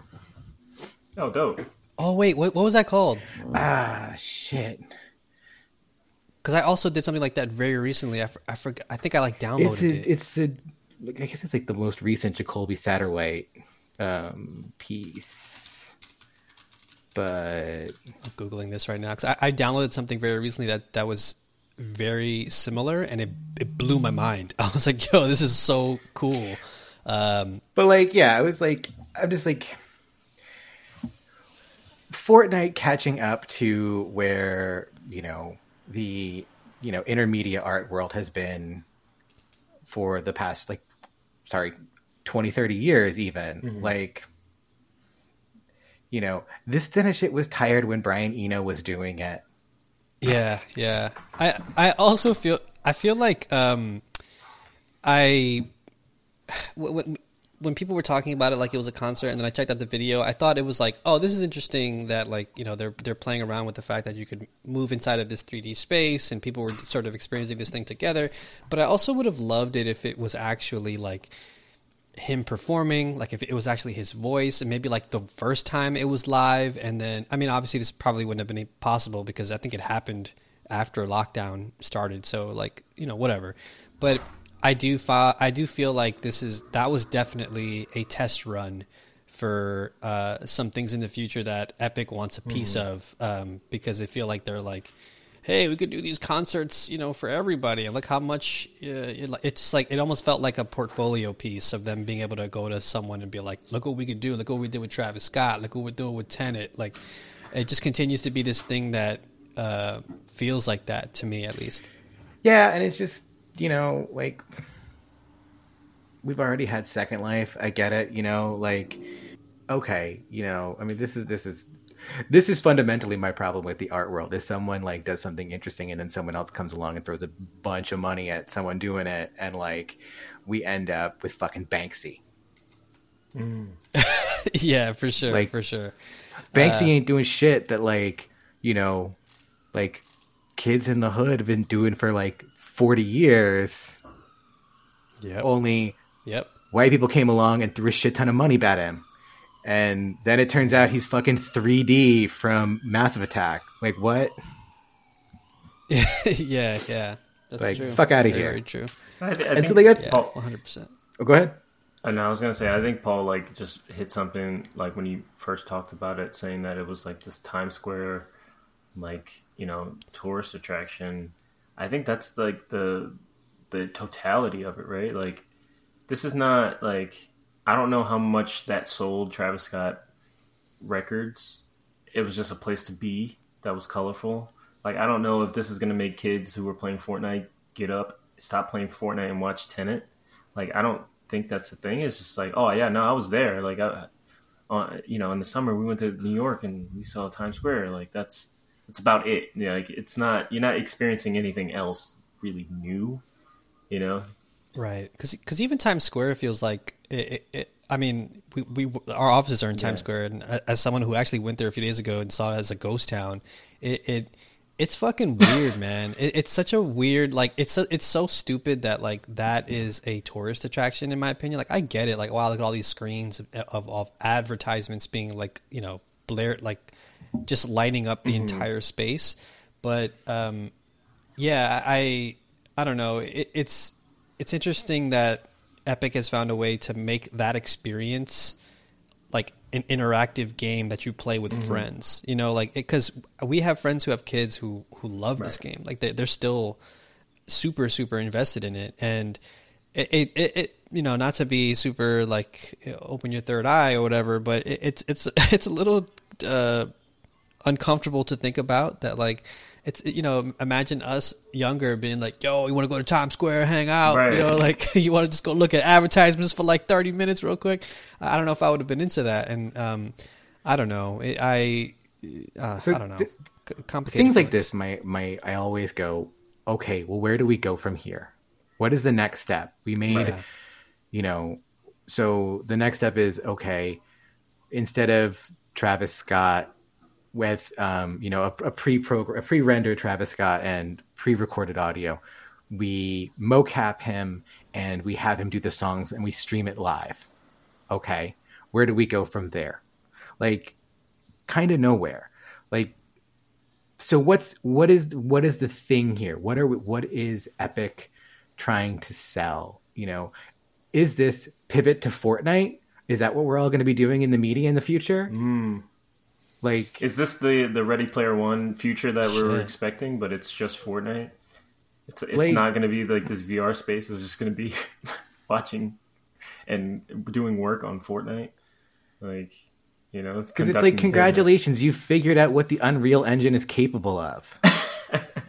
right? Well, guess what? yeah. Square's been doing that for the past like decade. Yeah, Yeah, yeah, that's true. Yeah, that's they don't very, got the true. numbers like Super, Fortnite. super you know, like they don't have.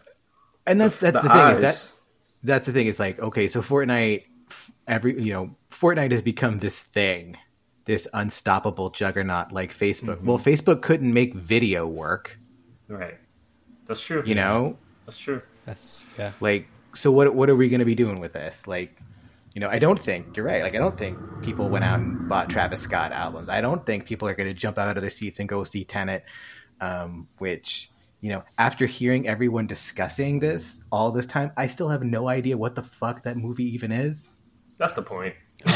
Like, like just go find it. and out I don't yourself. care. like, I, I like um Denzel's son. Like I like the stuff he's been yeah. So like that's like the main draw for me. But it's like, the- all right, yeah, I'll watch. I'll watch um Inception again. That's fine.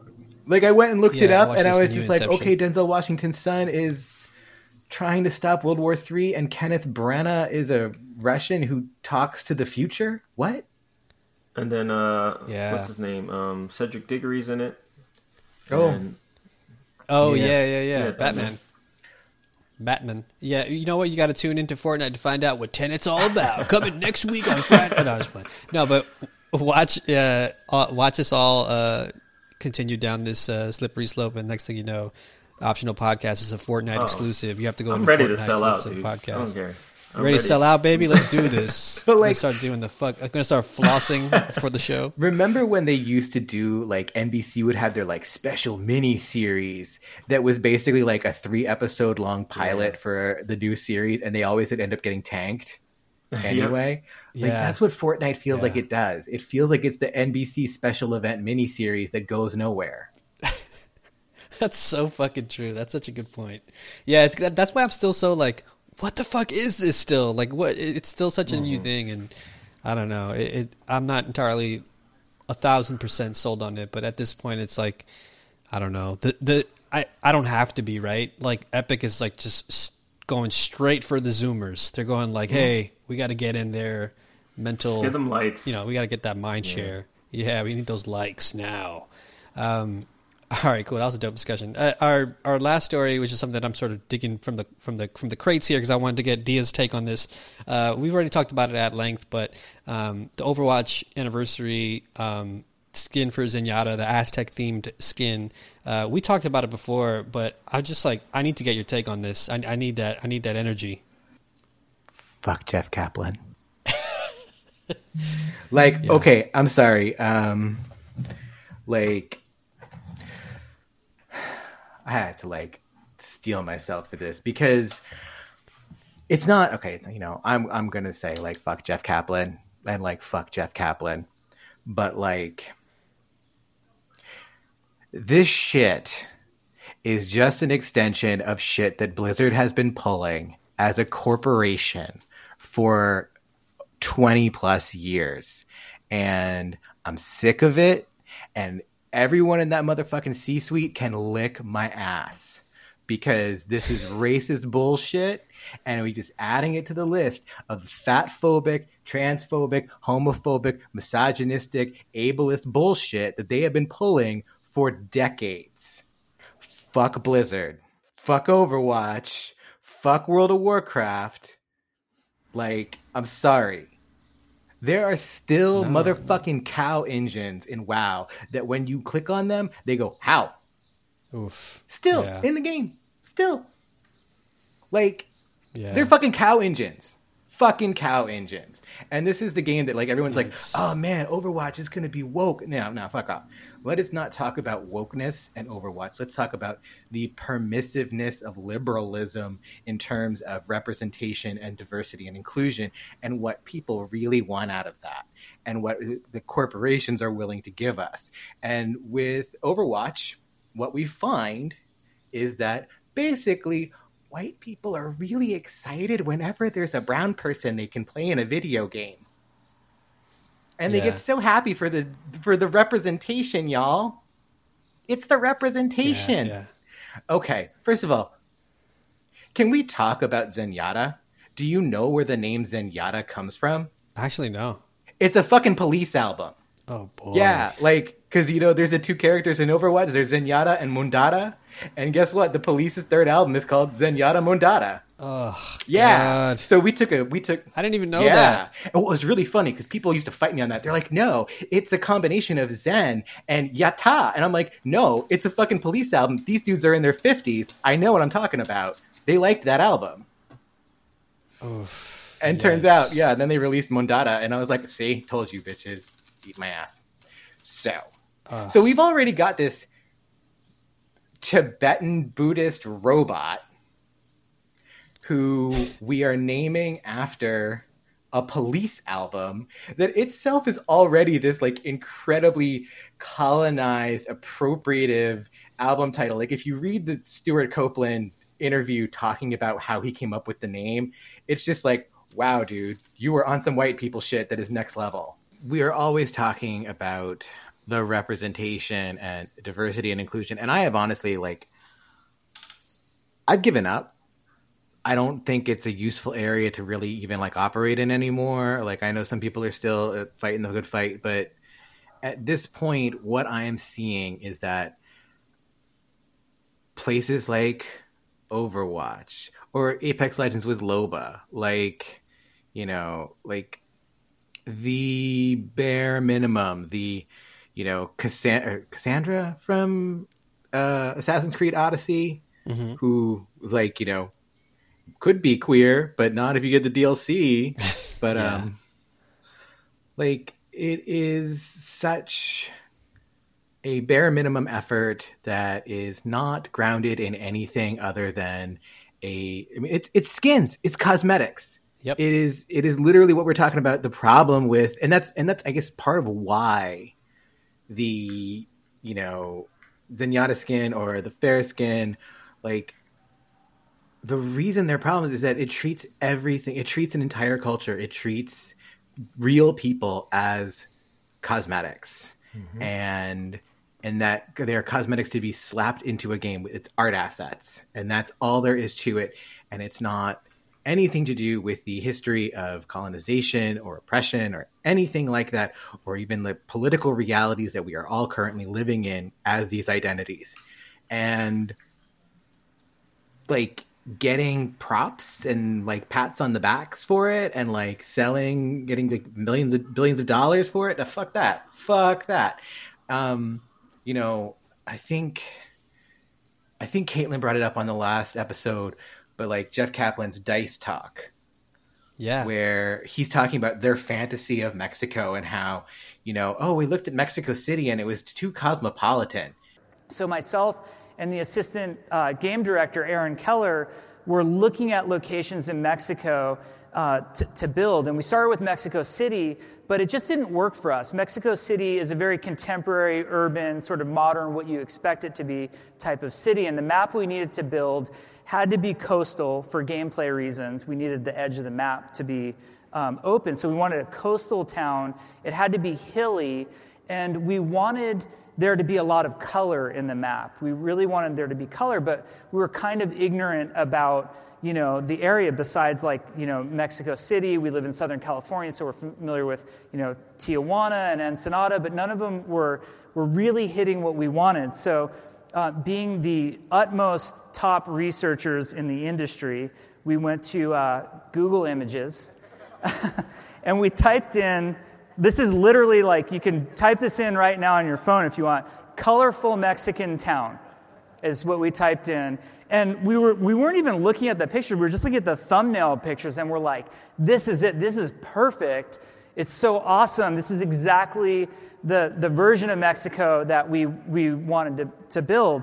And like I said, we hadn't even blown up the picture, but the one that we talked about the most that really fit the, the gray box block out of the map that we had was this one right here, um, which was just gorgeous, this like coastal seaside town. After we had completed the map, I think it was about two months after, um, someone came up to us and said, um, Why are you calling? Why did you use Manarola, Italy, as your reference for your Mexico map? Um, and I think this kind of is very exemplary of the idea that Overwatch is not about the reality of what the planet is. Overwatch is much more about what we hope the, the world would sort of be. And I promise the citizens of Mexico when we make the Italy map, we will only use reference of Mexico for that. That that talk, if I was in that, if I was in that room, I would have shouted at the biggest "Go fuck yourself" I have ever shouted in my entire life. Instead, we get another like 10 minutes of like this fucking white boy going off about what he wanted and then how he fucked up so bad. He looked at what he thought a Mexican village looks like and it turned out to be a town in Italy and he Yeah. completely cocked it up and then he treats it as this funny joke. No, Right. Fuck Right. you, fuck yourself, right into the sun. Facts. Yeah, And, it, like- it, yeah, go ahead, go ahead. And so this is the thing that pisses me off. Are we really going to get into it now? Go for it. every time someone interviews Jeff Kaplan about these things, no one fucking holds him to task. And here's the thing like, I was never going to get an interview with Jeff Kaplan. No one was going to put me, you know, Paste isn't even going to like put me in a room with any head up, like higher up a creative director at Blizzard. Uh uh never going to happen. And so I don't get to be the one to like be like, yo, why do you think that it is acceptable for you to be the arbiter of what is and is not appropriate and respectful and tasteful? Why do you get to be the self-appointed, you know, decision maker here and not anyone else of like that heritage? Wh- Why do you be the one who like doesn't take a break and say, "Hey, am I doing what's responsible? Maybe should I go to ask people about that?" Yeah. Like, I have not seen a single journalist ever ask those questions of Jeff Kaplan or any any game developer. Like, this is a huge problem, and it's like this fear of losing access. Like, oh no, we can't we can't pull a pissing pissing off Bethesda and getting blacklisted. No, fuck that. Do your jobs. Like everyone's like, oh, Dia's always so angry on Twitter. And it's like because you're not. Someone has to be pissed off about this if you're not. No, yeah. I actually like anytime I sort of see that kind of energy on the timeline, especially from you, I'm like, oh, okay, I should definitely be paying attention to this thing. And um, in this case, I feel like I am so tired of, of the excuse of them saying like, this is like you know, it's not supposed to be like the real world. It's supposed to this is supposed to be like this you know future that's like hopeful and, and optimistic, and we've sort of figured this shit out, right? And it's like, well, you know, that same excuse tends to be used a lot and I think it's such a cop out, and it's such a way for them to sort of like disguise or like, you know, sort of um, what's the word I'm looking for, like plaster over their mistakes. But after a while, you kind of step back and you look at that wall and you go, "Well, this fucking ugly wall, man. This is actually like this is a lot of like not well done." Uh, construction here, and and you know, for for those of us who it affects the most, it's like I wish I would just listen to us. That's that's all we're fucking saying. I'm I'm just saying try harder and you're right. Hold these people accountable and like don't be afraid to um, lose access and shit like that. But like it's also like I don't know. I, I I just wish I do wish that more folks were were not just angrier but also just like just more um I don't know, just clear about what they uh, what we want, right? And what and what I want at the very minimum, and I said this before, is just do better. Just like fucking try harder. It's it's, it's not a lot. Like we're asked all the time to um, try to you know just try twice as the reality is a lot of us have to work twice as hard three times as hard um, to just even get in the door right? And when we get there um, i think it's tough for folks to um, feel like they need to like jeopardize that all that they've worked for because they're like hey you know what? I think you know i have some valid criticisms here. Um, and you know those these companies they take full advantage of that. And and they kind of like folks who don't ask those kind of questions. And and you know they buddy up with those folks who just basically become extensions of their giant PR machine. So um, yeah i mean i'm i'm glad to have these discussions because i feel like i don't know. It, it's it just it does get exhausting after a while too. Um, yeah. well i mean you know i've been i've been doing this professionally now for 3 years.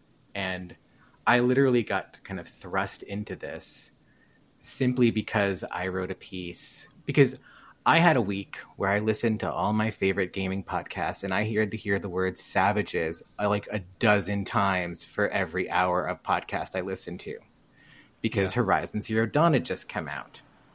And I had to read articles where savages and braves and things like that kept coming up and at no point did anyone say like is it okay that this white girl with red dreadlocks is is like in this game doing this shit? And like you know dressed like fucking pocahontas like yeah. No no one asked that. And so like i wrote a piece and i was just like y'all get with it. And of course everyone is funny. It, it kills me because to this day people still like why do you hate horizon zero dawn? And i'm like i actually never said shit about horizon zero dawn. I said shit about games journalists, can you stop like mollycoddling all these fucking games? Um, but like, I feel like in that time, you know, since I read that piece, I don't feel like really anything's changed. Yeah. Like, you know, yeah. like we've we've gotten some better voices, and thank God for them. But the old guard is still the old fucking guard. Yeah. Like, you know, I mean, I had to I had to sit through Red Dead Redemption 2 getting a fucking tongue bath during game of the year. And like, you know, I'm sure before I die there will be at least another dozen western games where no one even bothers to question the genre itself and what is accomplished by the old west. Um but like Blizzard with Overwatch, like they can't even accomplish a Chris Claremont from like 90s X-Men. Yeah. You know, like Yeah, yeah, yeah. We've decided that Pharah is a native now. And you know, whether or not that is an actual retconning or if it's some, there was some seed in the back of Jeff Kaplan's infinite vast mind where he had always thought that she had had a Pacific Northwestern native father um, well, that never actually made it into any of the real materials. There's a, ne- a blurb in an art book, an official art book that came out, where it mentions like, you know, Pharah's Pacific, you know, Thunderbird skin relates back to her Pacific Northwestern heritage from her father's side. Like, that's it. Yeah. And I know Overwatch isn't really big on story and explaining it because they know that they don't need to do that. But mm if you're going to do this shit, you need to do this shit. Yeah. Like, if you're going to come out and say, we really care and are respectful, then you need to fucking prove it. You need to actually show that you know what you're talking about and what you are doing. Um, you know, it's, you know, this year, 2020, it's six years since Second Son came out and Nate Fox is directing a game this time about samurai. Yeah. I know he's been to Japan. I know Sony of Japan's been like, "Hey, let's talk to you about what's going on with your game." Um, and I wonder how much more attention to detail that game is going to have than Second Son did to the Duwamish in Seattle which just you know whose longhouse is just 20 minutes away from the sucker punch studios where like no one was bothered to be contacted because oh well we just wanted to make up our own tribe so we'd have more leeway yeah like this has been a perpetual problem for this entire generation of games and extending on before it. And instead, we just get, oh, yay, the representation. And I'm sick of it.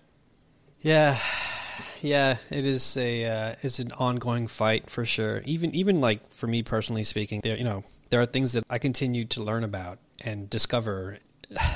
It's tough. It's tough because it's easy to to get discouraged. At least personally speaking, um, I can't speak for everybody else, obviously, but um, yeah, I, I, mentioned this Twitter thread about um, in regards to uh, what's it called, uh, Ghost of Tsushima, and mm-hmm. Um, you know what the samurai have like represented and and what it sort of symbolizes and, and certain things like that that I'd never really even considered.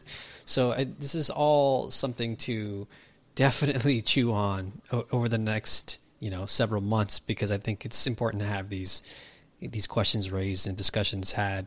Um, but yeah, I'm glad we got a chance to talk about it because yeah, at first it hit me like, ah, oh, we're doing this again, and at the same time, I'm just like not surprised, you know, and and that's right. That's upsetting because well, like, yeah, go ahead.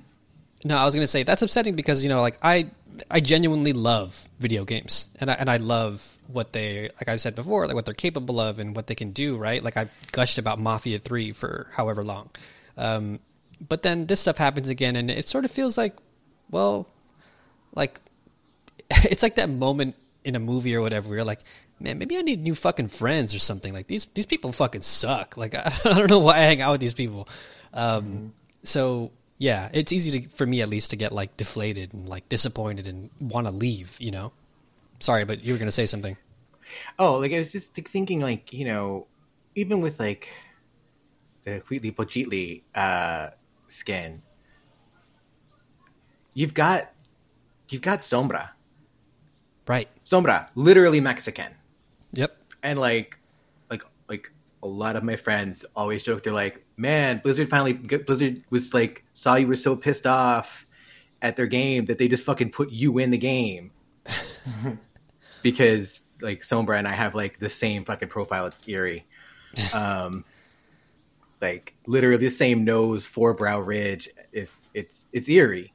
Whoa. But like, um, you have Sombra. Like you have Reaper. What did we do with Reaper? We made him a fucking masquerade person. We've already got Mariachi Reaper.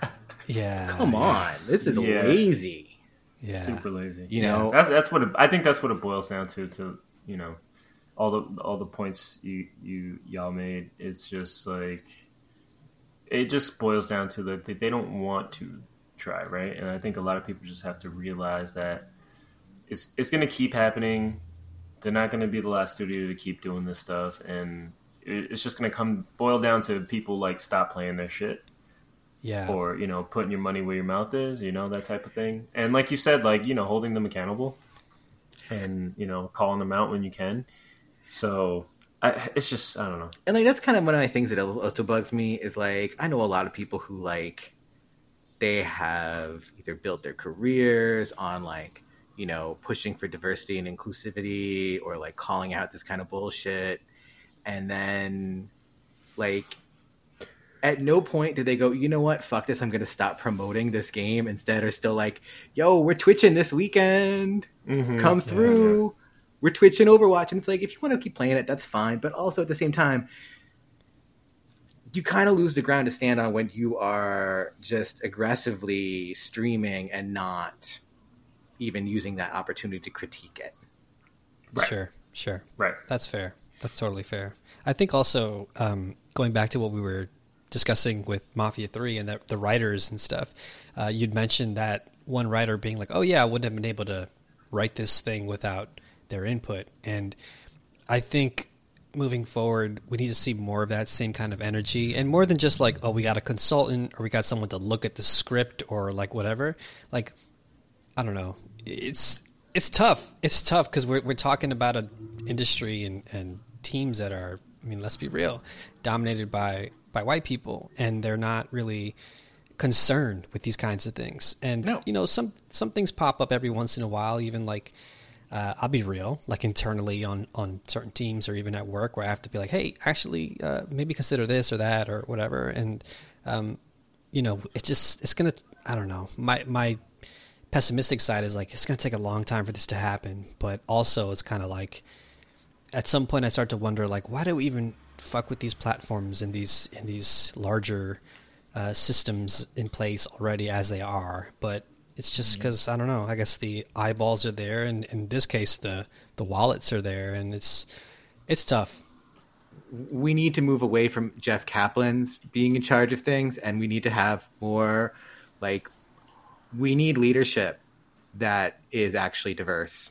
We need directors yeah. that are you know people of color and like are queer and are you know women and non-binary people. Like we we can't keep having just the same white dads in charge of shit. Yeah, the other thing I would say too, just real quick, maybe to slowly wrap things up, is um, when we do get those folks in those positions, we got to be smarter about um, the discussions that we have. Right, the, the the the we talked about it before we recorded, but like the minefields that are laid out and you know very strategically laid out for us to walk into. And we have to like notice those signs earlier um, and you know just move accordingly. Because we can't just keep playing the same fucking game uh, over and over again um, yeah all right uh, well that was an amazing discussion so i'm glad we got to talk about that um, so uh, let's just jump into questions for the week. If you have any questions for us, please feel free to send an email directly to us at questions at the-optional.com. You can also drop them into our Discord uh, questions channel, or you can record us a voice message if you're brave enough, like Chase was this week. So, um, our first question comes from Billy, who asks, uh, "What are some musical groups or artists from your area that haven't broke through that should have, and you think more people should know about?" Oh, that's a tough one. Um, yeah, that's that's hard for me because I haven't really been looking at anything new. Um, but there's a lot of um, really good uh, drill music coming out of East New York that I think is like, you know, we, we had like our, our Pop Smoke and he passed away uh, recently, and I think it's just a cool evolution of uh, the hip hop scene in New York. Um, you can like track its lineage down uh, you know, like directly to uh, drill music, which is like so such an interesting like style of music for me. Um, like it's not my favorite or anything, but I like I I love it. I love the energy, especially coming out at like East New York in that area. It's like you know slowly finally being gentrified right you know like it was like the last like haven for real new york shit you know it's it's, it's just a weird place in new york you know sure um, so like I, I think maybe looking into those those young dudes, you know, those they're kids, man. Like just putting out really good, fun music. Um, you know, talking about their experiences and stuff. Like I, I, lo- I love that stuff. Like th- that style of music is just so interesting to me. But like, I don't have a specific artist, but like I think drill music is really cool and and interesting. Um, you think of anything, Paul? Um, that's actually a really good example. I, I was gonna like sort of selfishly uh, plug um, our good friend Ren Julius. A lot of his oh, music. Yeah, sure. um, he put me on to like a whole wave of music that I didn't really know about, to be honest with you. Um, so yeah, I'm just gonna shout him out. I'll probably drop a link into the newsletter if anything. But um, Dia, I'm curious if you have any, even just in general, up and coming musical artists that you think more folks should know about. Oh man, like I've been thinking about this because like I am so especially especially now that I started my new column, I am so out oh, yes. of the the loop of the new new music hotness.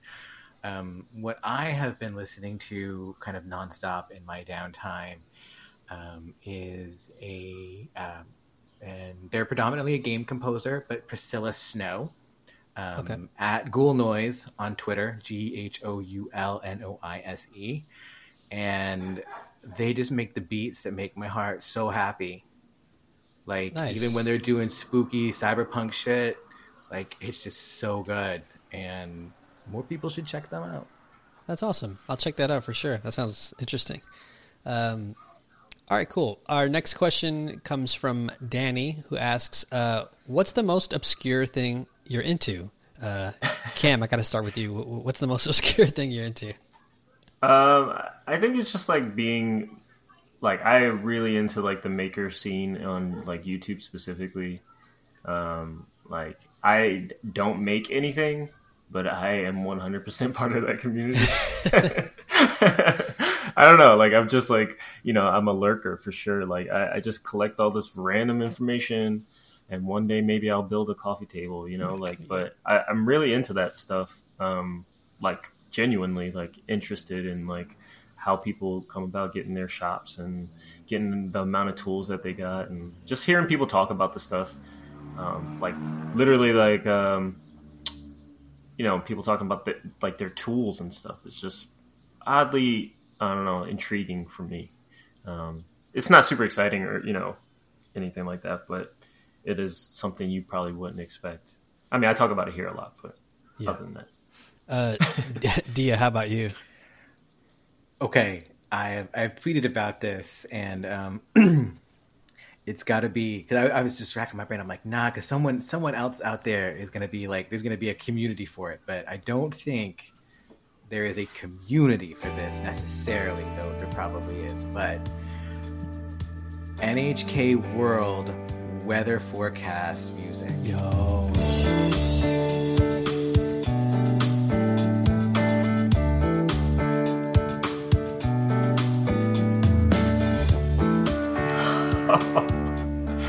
there has to be I know there's got to to be, be but like, oh my god, that is my thing. Like, my partner and I, like a couple years back, we got one of those HD TV antennas, like the five dollar joints, to just like plug into Mm. your TV, and we only got like a couple channels, but one of them was NHK World, and so every morning we were watching the the news on NHK World, and it was like really good, but like they had this weather forecast jam that was just the most lo-fi chill out beat. It was like some fucking Animal Crossing shit. It was so good. And I just followed that thread one day and now I've got just this playlist of just like like 60 different tracks of like NHK World weather report music. That like I just pull So up and cool. just chill out to that. That's amazing, actually. NHK is like some of the most calming shit. They'll be like, "Oh, we sent the camera crew to like this fishing village, and we're gonna just talk to this dude for like half an hour." And I will sit there and watch it and be like, Oh my oh, god, wow. it's so good! Like NHK Yeah. World, like they had like this. They just have a show about trains, and Yeah. like, and it's just like this. This it's like it's just like each one is a different train line, and they're like these are the bento boxes that are offered on this train, and this is how they relate back to the region. I'm like, fuck yeah! yeah, yeah. This is It's why good. Amtrak's falling. Yeah, We need to, we need to love our fucking trains like this. NHK We need World, the show me the way. Yeah, that's actually wonderful. That's that's a great that's a great pick. Damn, that's super super obscure. So uh, good job.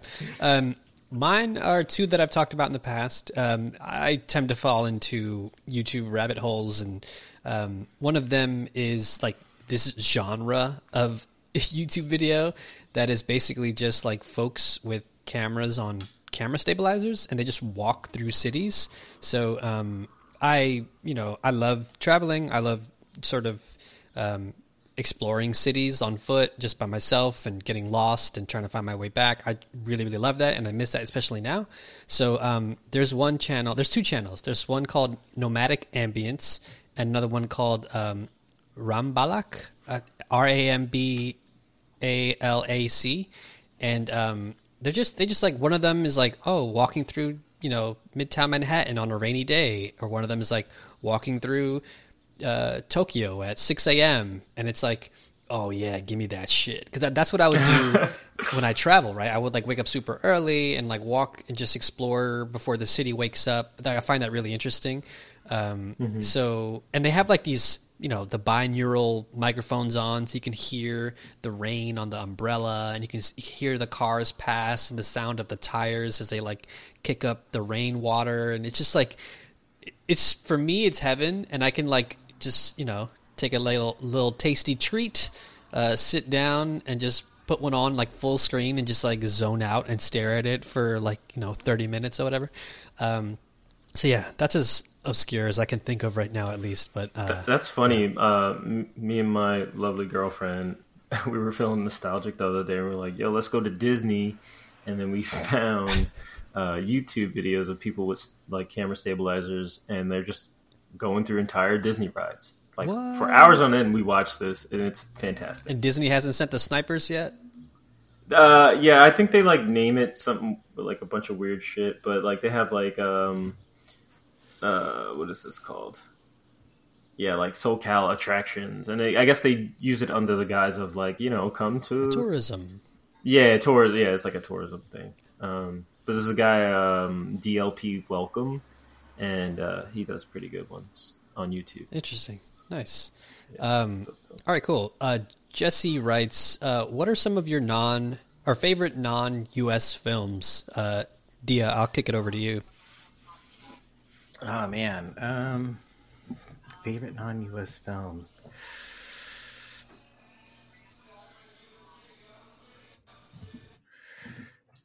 You know, I think I'm just gonna I'm gonna I'm gonna be lazy with this one, and um, it's a film uh, by it's a 1966 uh, Czechoslovakian uh, kind of comedy drama avant-garde film by Vera Chytilova, and it is called Sedmikrasky, which means daisies, and it is probably the film that like like my my partner and I we bonded over that, and also it's very much this was us. In our in our early twenties, um, and it's it's about two young women um, that are ridiculous and extravagant and self-indulgent and then at the end they kind of realize that they have been ridiculous and extravagant and overindulgent and kind of promise to um, put things back together again and not be quite so spoiled and youthful Cool. Very cool. That sounds awesome. I'm wondering It's- how we can find that. Oh, um, if you just if you just look up daisies and uh, Vera V E R A uh, Chytilova C H Y T I L O V A, uh, you'll be able to find it right away. It's made its way into. It's very gifable. Um, It's because it's a very like intensely visual film, and uh, you will find it quite easily because girls in their twenties have responded quite heavily to it. All right, cool, cool. That's awesome. Uh, Cam, what about you? Um, one off the top of my head that I, I love um, and I revisit every f- few years or so is um, City of God, the Brazilian movie about like um, the criminal underworld and the favelas. Um, Oh yeah. in the te- like in the city of God. Um, Yeah, that movie's takes place in like the seventies, and it just goes through like what was going down, go, going on down in Brazil. Um, and uh, it's a, just a really good story, of, like coming of age and being like, you know, a part of a community, but not necessarily in, intertwined in the the uh, activities of your community. You're kind of like an outsider. Like you know, like I'm from here. I know what goes down here, but you know, I'm not about that life, that type of thing. Yeah. You know, um, I, I love this movie a lot. Uh, it's really dope. You can seek it out. It's it's probably on some streaming services at the moment, but um, it was a really good movie. Uh, it's one of my favorites for sure. Yeah, that's a good pick. I, f- I forgot about that movie. That's a bit of a throwback, but uh, Yeah. solid movie. It's from like 2002, I Yeah, think. yeah.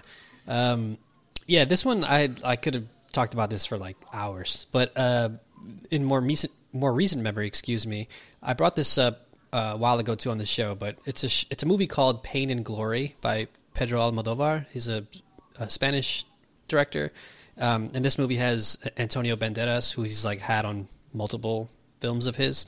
But it's an interesting story about a director who's like way past his prime, sort of in his twilight years, and exploring um, his own uh, past and revisiting it, which is sort of like I guess a theme of, of stuff that I've been uh, absorbing recently.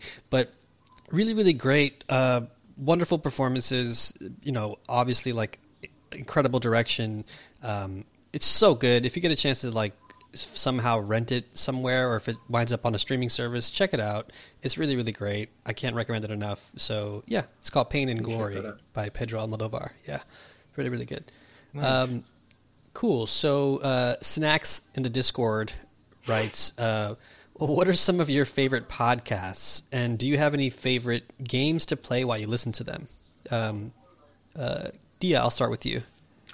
Um, well, I mean, you're listening to one of them.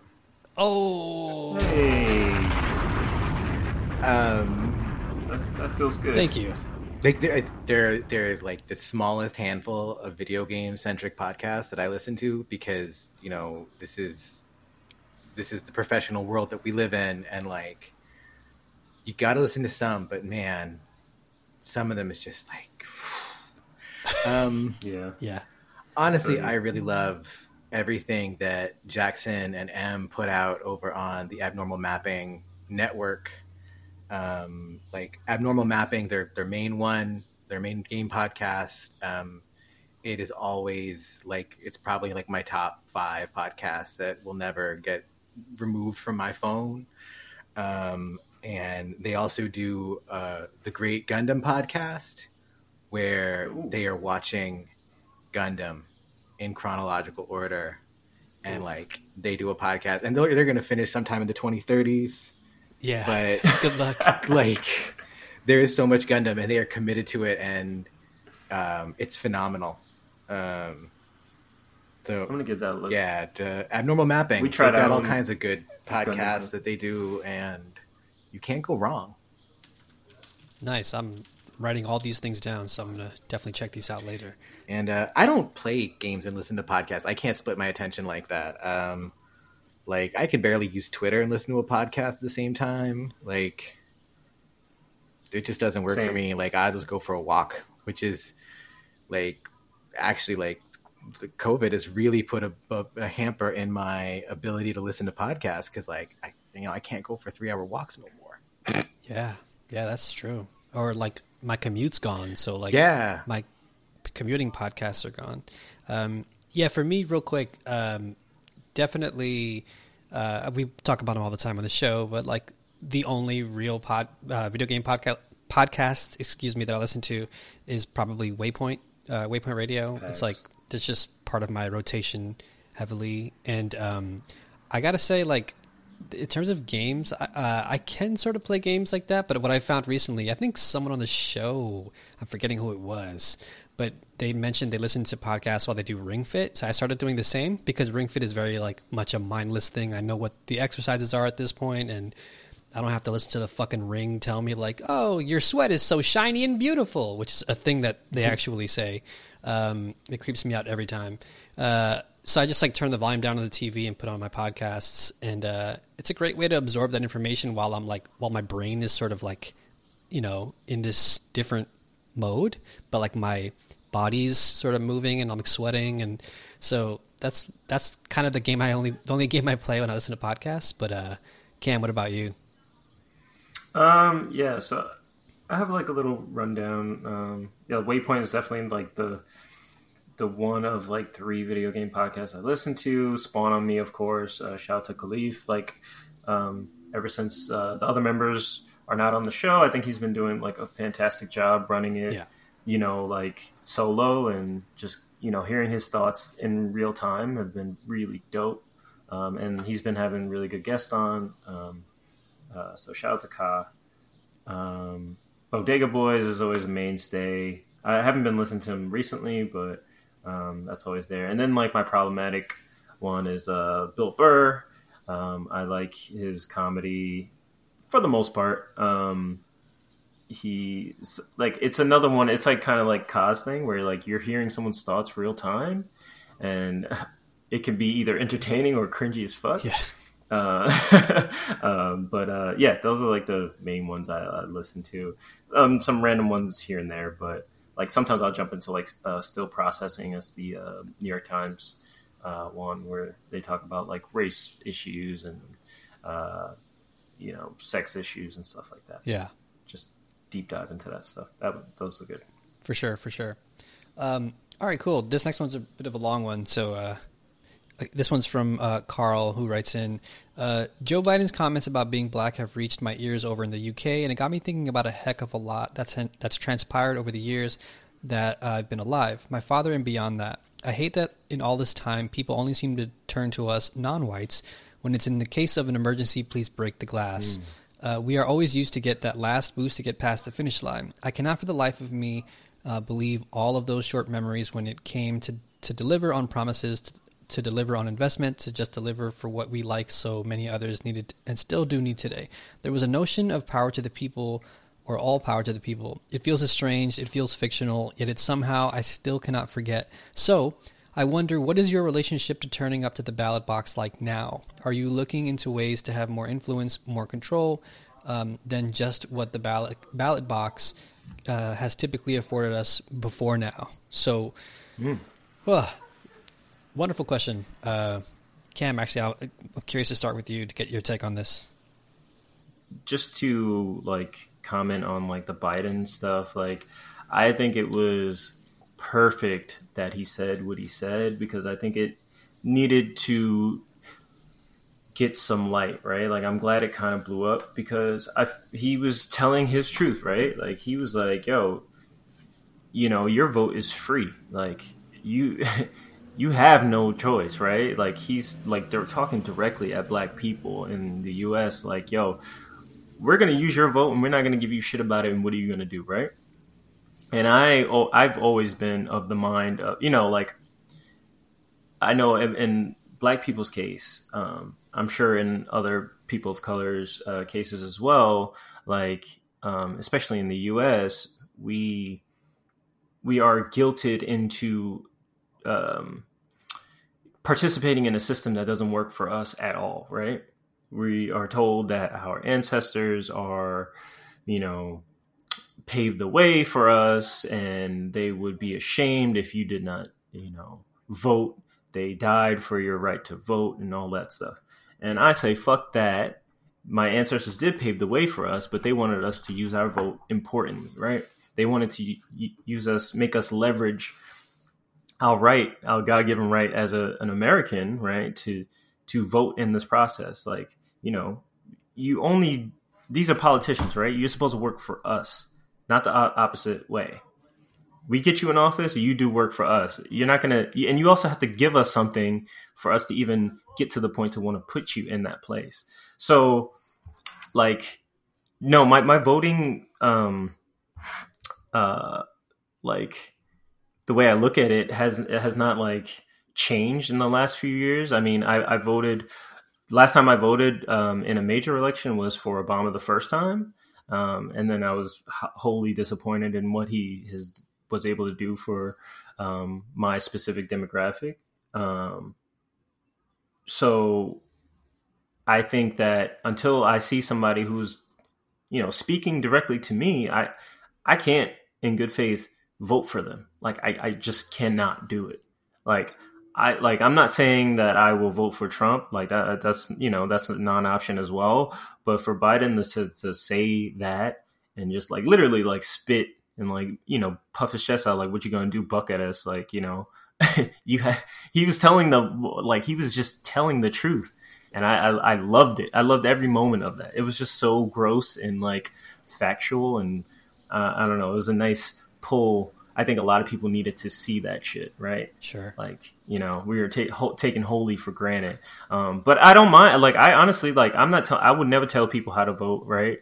Um, uh, but like, I, I personally wouldn't vote for either of these assholes, and that's just me. Like, um, I know that may be un- unfortunately hurting some other people, right? But, um, like in my personal case, I, I think um, my life has not been any different under Trump, under Obama, under Bush, right?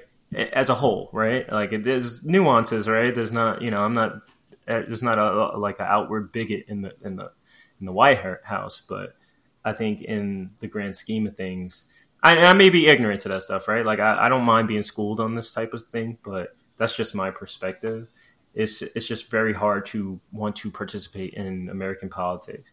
I think also like maybe voting locally, you have a little bit more power. Oh yeah, and I would suggest people look into that. Um, you know, maybe get into some voting blocks in, in your community and, and get the right people in place. You know, and the, you know get your you know your immediate um, uh, needs met. Um, I think that that can be really good. Like I'm not saying politics are useless. I'm just saying like for these big dogs to you know blatantly say this stuff is just wild to me, and I, I love every minute of them exposing themselves. Um, but yeah, man. Uh, sorry if that's incoherent. Um, no, man. I would gladly like clear up more stuff if you you need to, but I'm just kind of shooting off the top of my head. Yeah, that's what's up. Um, but it it is like you know, it's it's one of those like, damn, yo, that's how you see us, and I, I'm not surprised at all ever. But it is one of those things like, damn, they just slapped us in the face and just said, what are you gonna do about it? You Yeah, know? he showed his whole ass on that clip, but uh, I loved it. yeah, I no, it. that that was some real shit though. Um, Dia, uh, wh- what's your take on all this? I'll just say very briefly at the end of the day, it's me being asked to choose between two assholes who desperately want to be the commander in chief of a violent military occupation.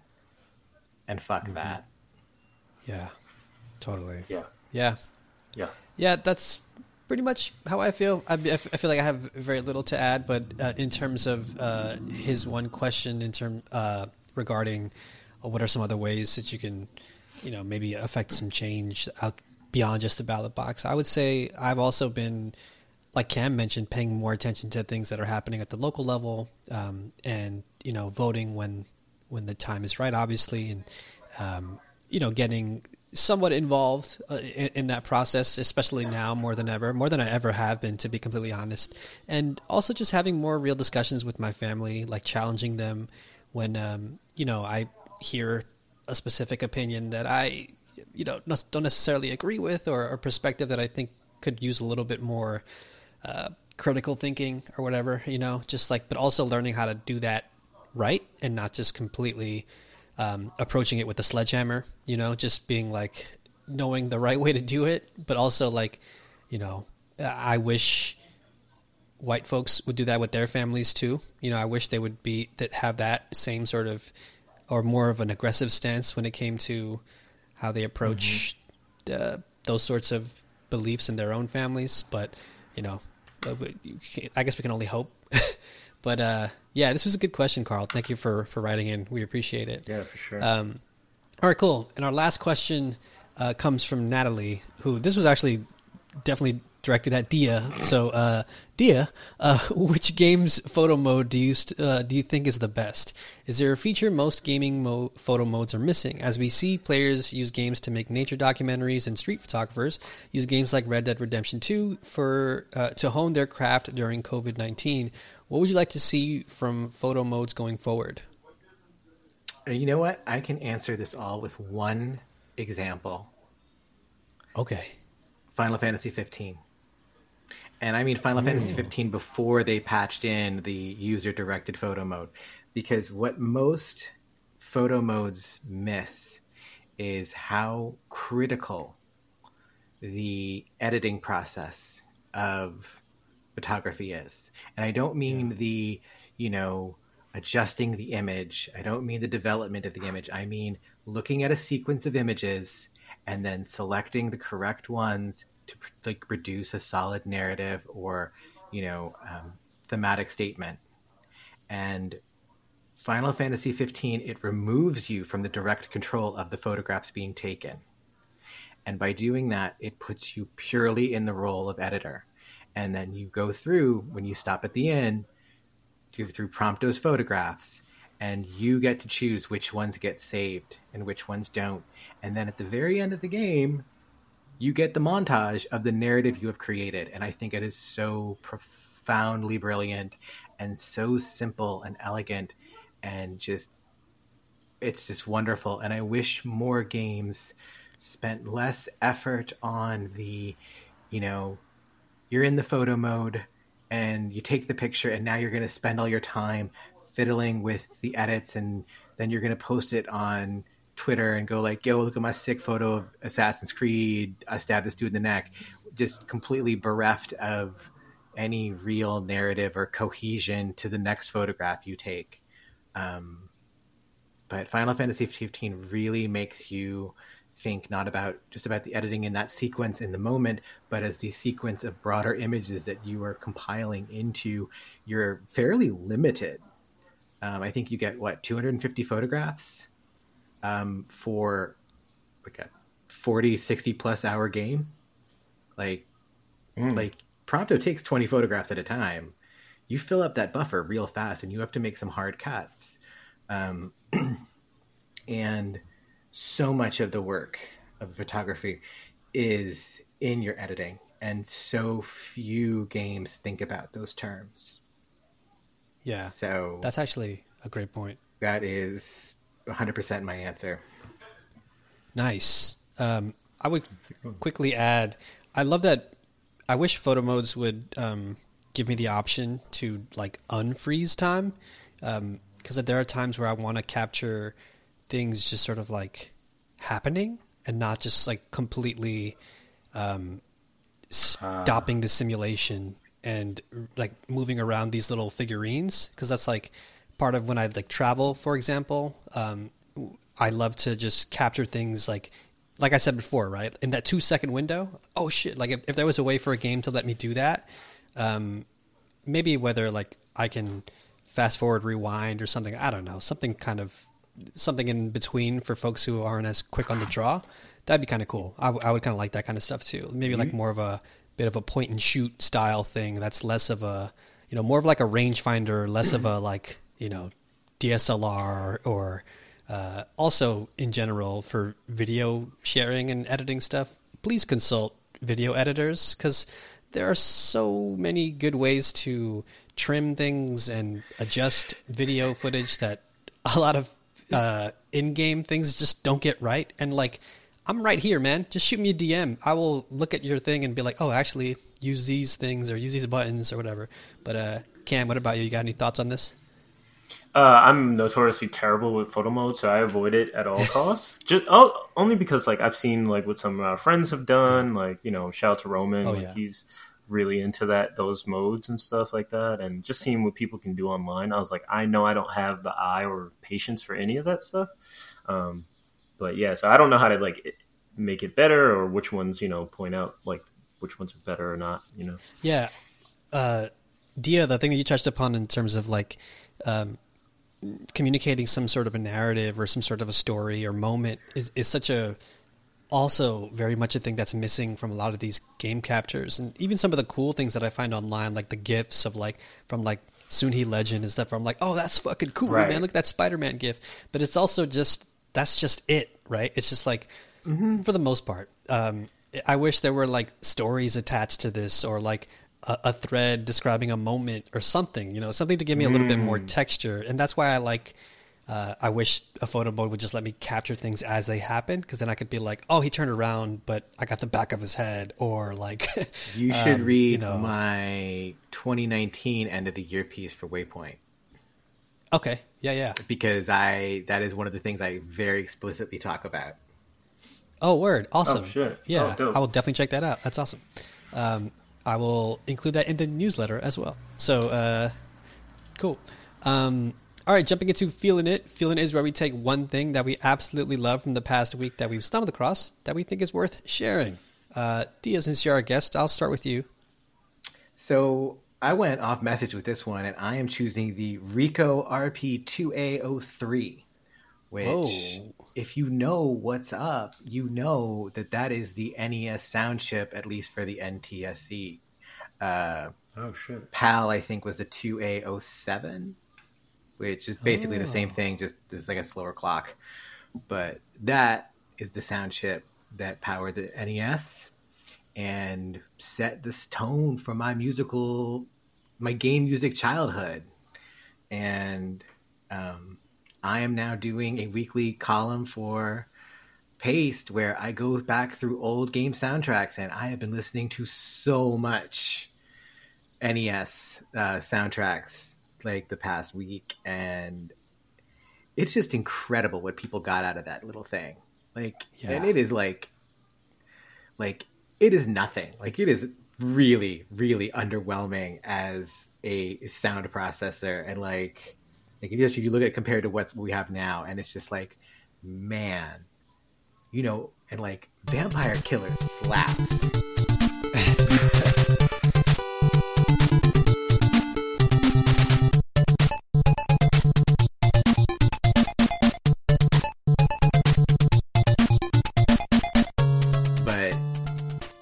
That is what I'm feeling this week.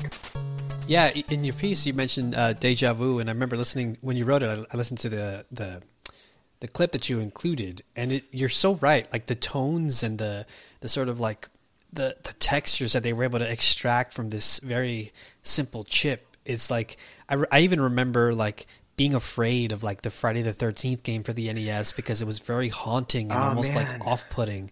Um, and you're right. Like that system has so many good examples of music that's like that really sticks with you. And whenever I hear like contemporary music and I hear like you know a bit of a, a a tone or note that you know might be being processed by another software thing or hardware thing, um, it reminds me of that like NES style thing, and I get transported to a different time or like just perspective, and it, it's it's pretty cool how that can actually do that, and the this sound chip has like a large part to do with that, which is fascinating. Yeah.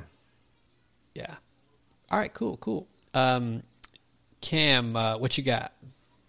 Uh, yeah, so uh, I talk about this every time a new season drops, but uh, Bosch is one of my favorite uh, shows. It's on Amazon, um, Amazon Prime. What is that called? Amazon Amazon Prime, Prime Video. Video, yeah. Um, and it's basically a cop procedural in the same vein as like a um, The Wire or you know some, one of those type of shows where it just shows like the lives of detectives, um, specifically Harry Bosch and his partner, um, and they are mixed into like you know uh, skirting the line between uh, good cop and bad cop, or like you know good cop and uh, um, what do you call that? Like someone who is like following the rules. Um, so it, it's one of one of those shows. It was created by the same guy who made The Wire and Treme, and I love those shows. Um, go back and watch those shows; they're very good. Um, but yeah, it has all the same cast from The Wire. So like uh, Lance Reddick is in it; he plays the same character uh, from The Wire, pretty much. Yeah. as like the the angry uh, police chief or whatever, Lieutenant Daniels. Um, yeah, basically, exactly.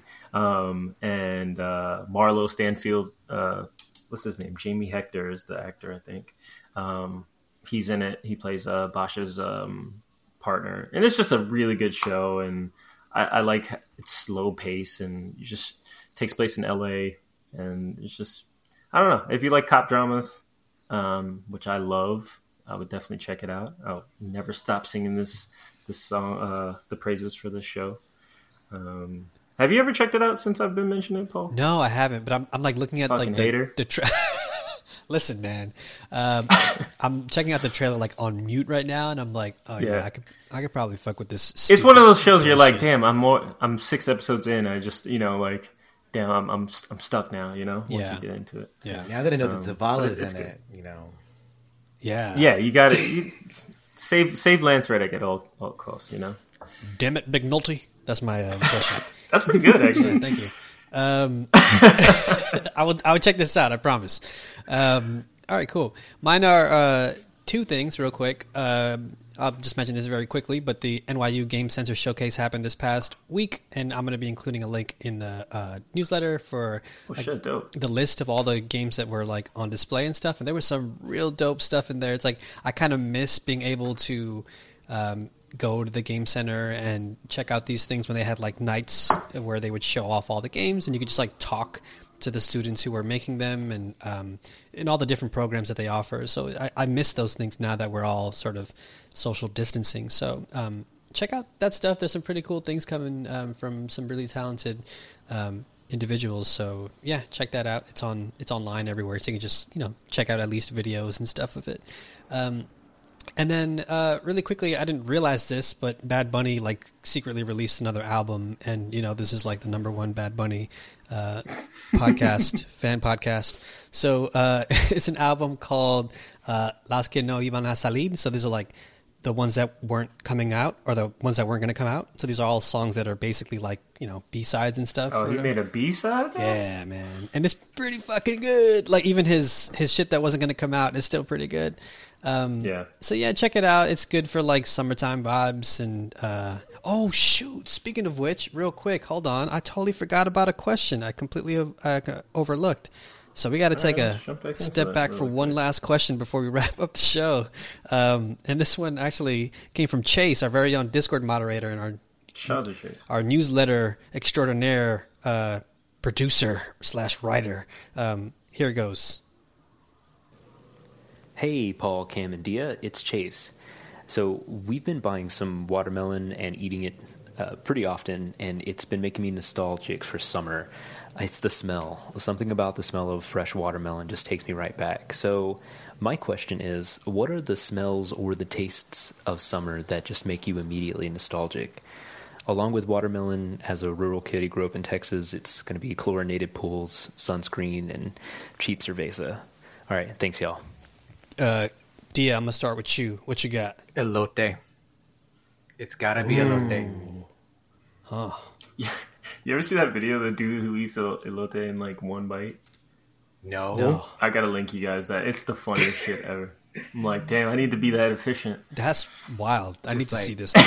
Just like the Weber Wait, so- charcoal grill, which is just the elote just chilling on. Man, Bro, Man. oh my god. that's how you know it's on. Uh, wait, so for those who don't know what that is, describe describe it to them. Elote is um, basically grilled corn, um, usually with um, kind of like a cotija cheese and um, uh, God, various seasonings. Um, depends who makes it, like what they put on it. But um, like, yo, like my grandpa used to put like mayonnaise on his and shit, Wow. like mayonnaise and like Damn. achiote and like cilantro and then salt and pepper. It was just like, yo, what's up? I'm Dying right now. I'm Yeah, I don't want to see my beard after the Oh, I get down. Kat, what about you? What you got? Um, I'm similar to like Chase. Like, um, smelling the like growing up. Uh, we had a pool, um, and like smelling that chlorinated pool water, and also like we also used to have to do a lot of yard work um, as young kids. Um, so smelling that like cut grass and like weeds, like that brings me back. And like, uh, there's something about the smell of summer air that you can catch, and I don't know what it is, but it's like you can smell. Like if you go outside right now and just like take it in, you're like, oh, summer's like two weeks away. It's like you know, like you feel it. Um, I don't, I don't know what that that smell is. Chemtrails. It's like a weird. Stay woke. Yeah, wait. Open your Um, third eye. But, but yeah, like and also like that charcoal smell, man. Like going down to uh Yup. like Sunken Meadow out in Long Island, family reunions, that type of thing, like that. Just oof. What about you, P? You stole both of my answers in the ten Oh, answers shit. that you gave, motherfucker. Sorry. Uh, so yeah, charcoal grills. Uh, it's actually funny too. To uh, today in our uh, bedroom area, which is like facing the back of the building, um, there were people outside like grilling, and I could just that charcoal smell was coming right into the room, and it was like mm. that transports me right back to like you know our backyard or like my you know my uncles or family's backyards in New Jersey where it's like you know we got the grill going and the pool and the other one was like you said like freshly cut grass. Like to me that immediately transports me back to like us in like middle school or like you know the summer mm-hmm. after you know school and biking to each other's houses and stuff. Like man that just brings me back like immediately so uh yeah both of those for me are what do it um, all right, cool. Yeah, you got me hyped for summer. I man. know. I'm, I'm ready to go. I'm gonna go extra hard on the ring fit so I can start wearing the, the mesh tank tops out here, bro. You have no idea. Um, so before we wrap up the show, Dia, thank you so much for joining us. I cannot Yes. thank you enough. Thank you for having me. It was a total Long time blast. coming. Awesome, awesome. So, uh, if people don't know, uh, how can they keep up with your stuff online? You can find me. The best place to find me is at Dialacina on Twitter, D I A L A C I N A, and you know keep it peeled on Paste Games because every week, every Wednesday, that's where I'll be. Oh yeah, oh yeah. And we're going to be including the link to the to the first uh, um, the first column, so we'll have it in the newsletter too. So definitely keep an eye out for for all that stuff. And you do amazing things, so keep up the great work. so uh, we love what you do. Yeah, absolutely. Um, Cam, what about you? How can the people find you online? Uh, you can catch me on Twitter at Cappy Can't Lose, C A P I C A N T L O S E. What about you? Nice. Uh, I'm at Polimayo, P O L I M as in Mario, A Y O. You can find me on Twitter. Uh, you know, I've been. I'm also streaming uh, Mafia Three. So Oh shit! I gotta join one of those. Tuesdays, Thursdays, Saturdays, twitch.tv slash polimayo. Come uh come watch me uh blow up some some shit. Uh anyway. Thank you so much for listening this week. If you have any questions or comments, please send them over to questions at the-optional.com. We would love to hear from you. You can also send us questions in our Discord. If you go to the you know Discord questions channel, you can find links to all that, including our newsletter at theoptionalpodcast.com. And please sign up for the newsletter. It's so good. I love it. Uh, Chase works really hard on it. It's amazing. Uh, please make sure to also subscribe. We're on Apple Podcasts, Google Play, Stitcher, Anchor, and Spotify. Uh, we're on all the podcast catchers out there. If you could take a minute though to rate and review us on Apple Podcasts, really helps us spread the word. And if you like the show and want to help us uh, keep it going, please check out our profile on Anchor uh, at anchor.fm slash the optional podcast. And, you know, if you can, I know it's a lot to ask at this during these times.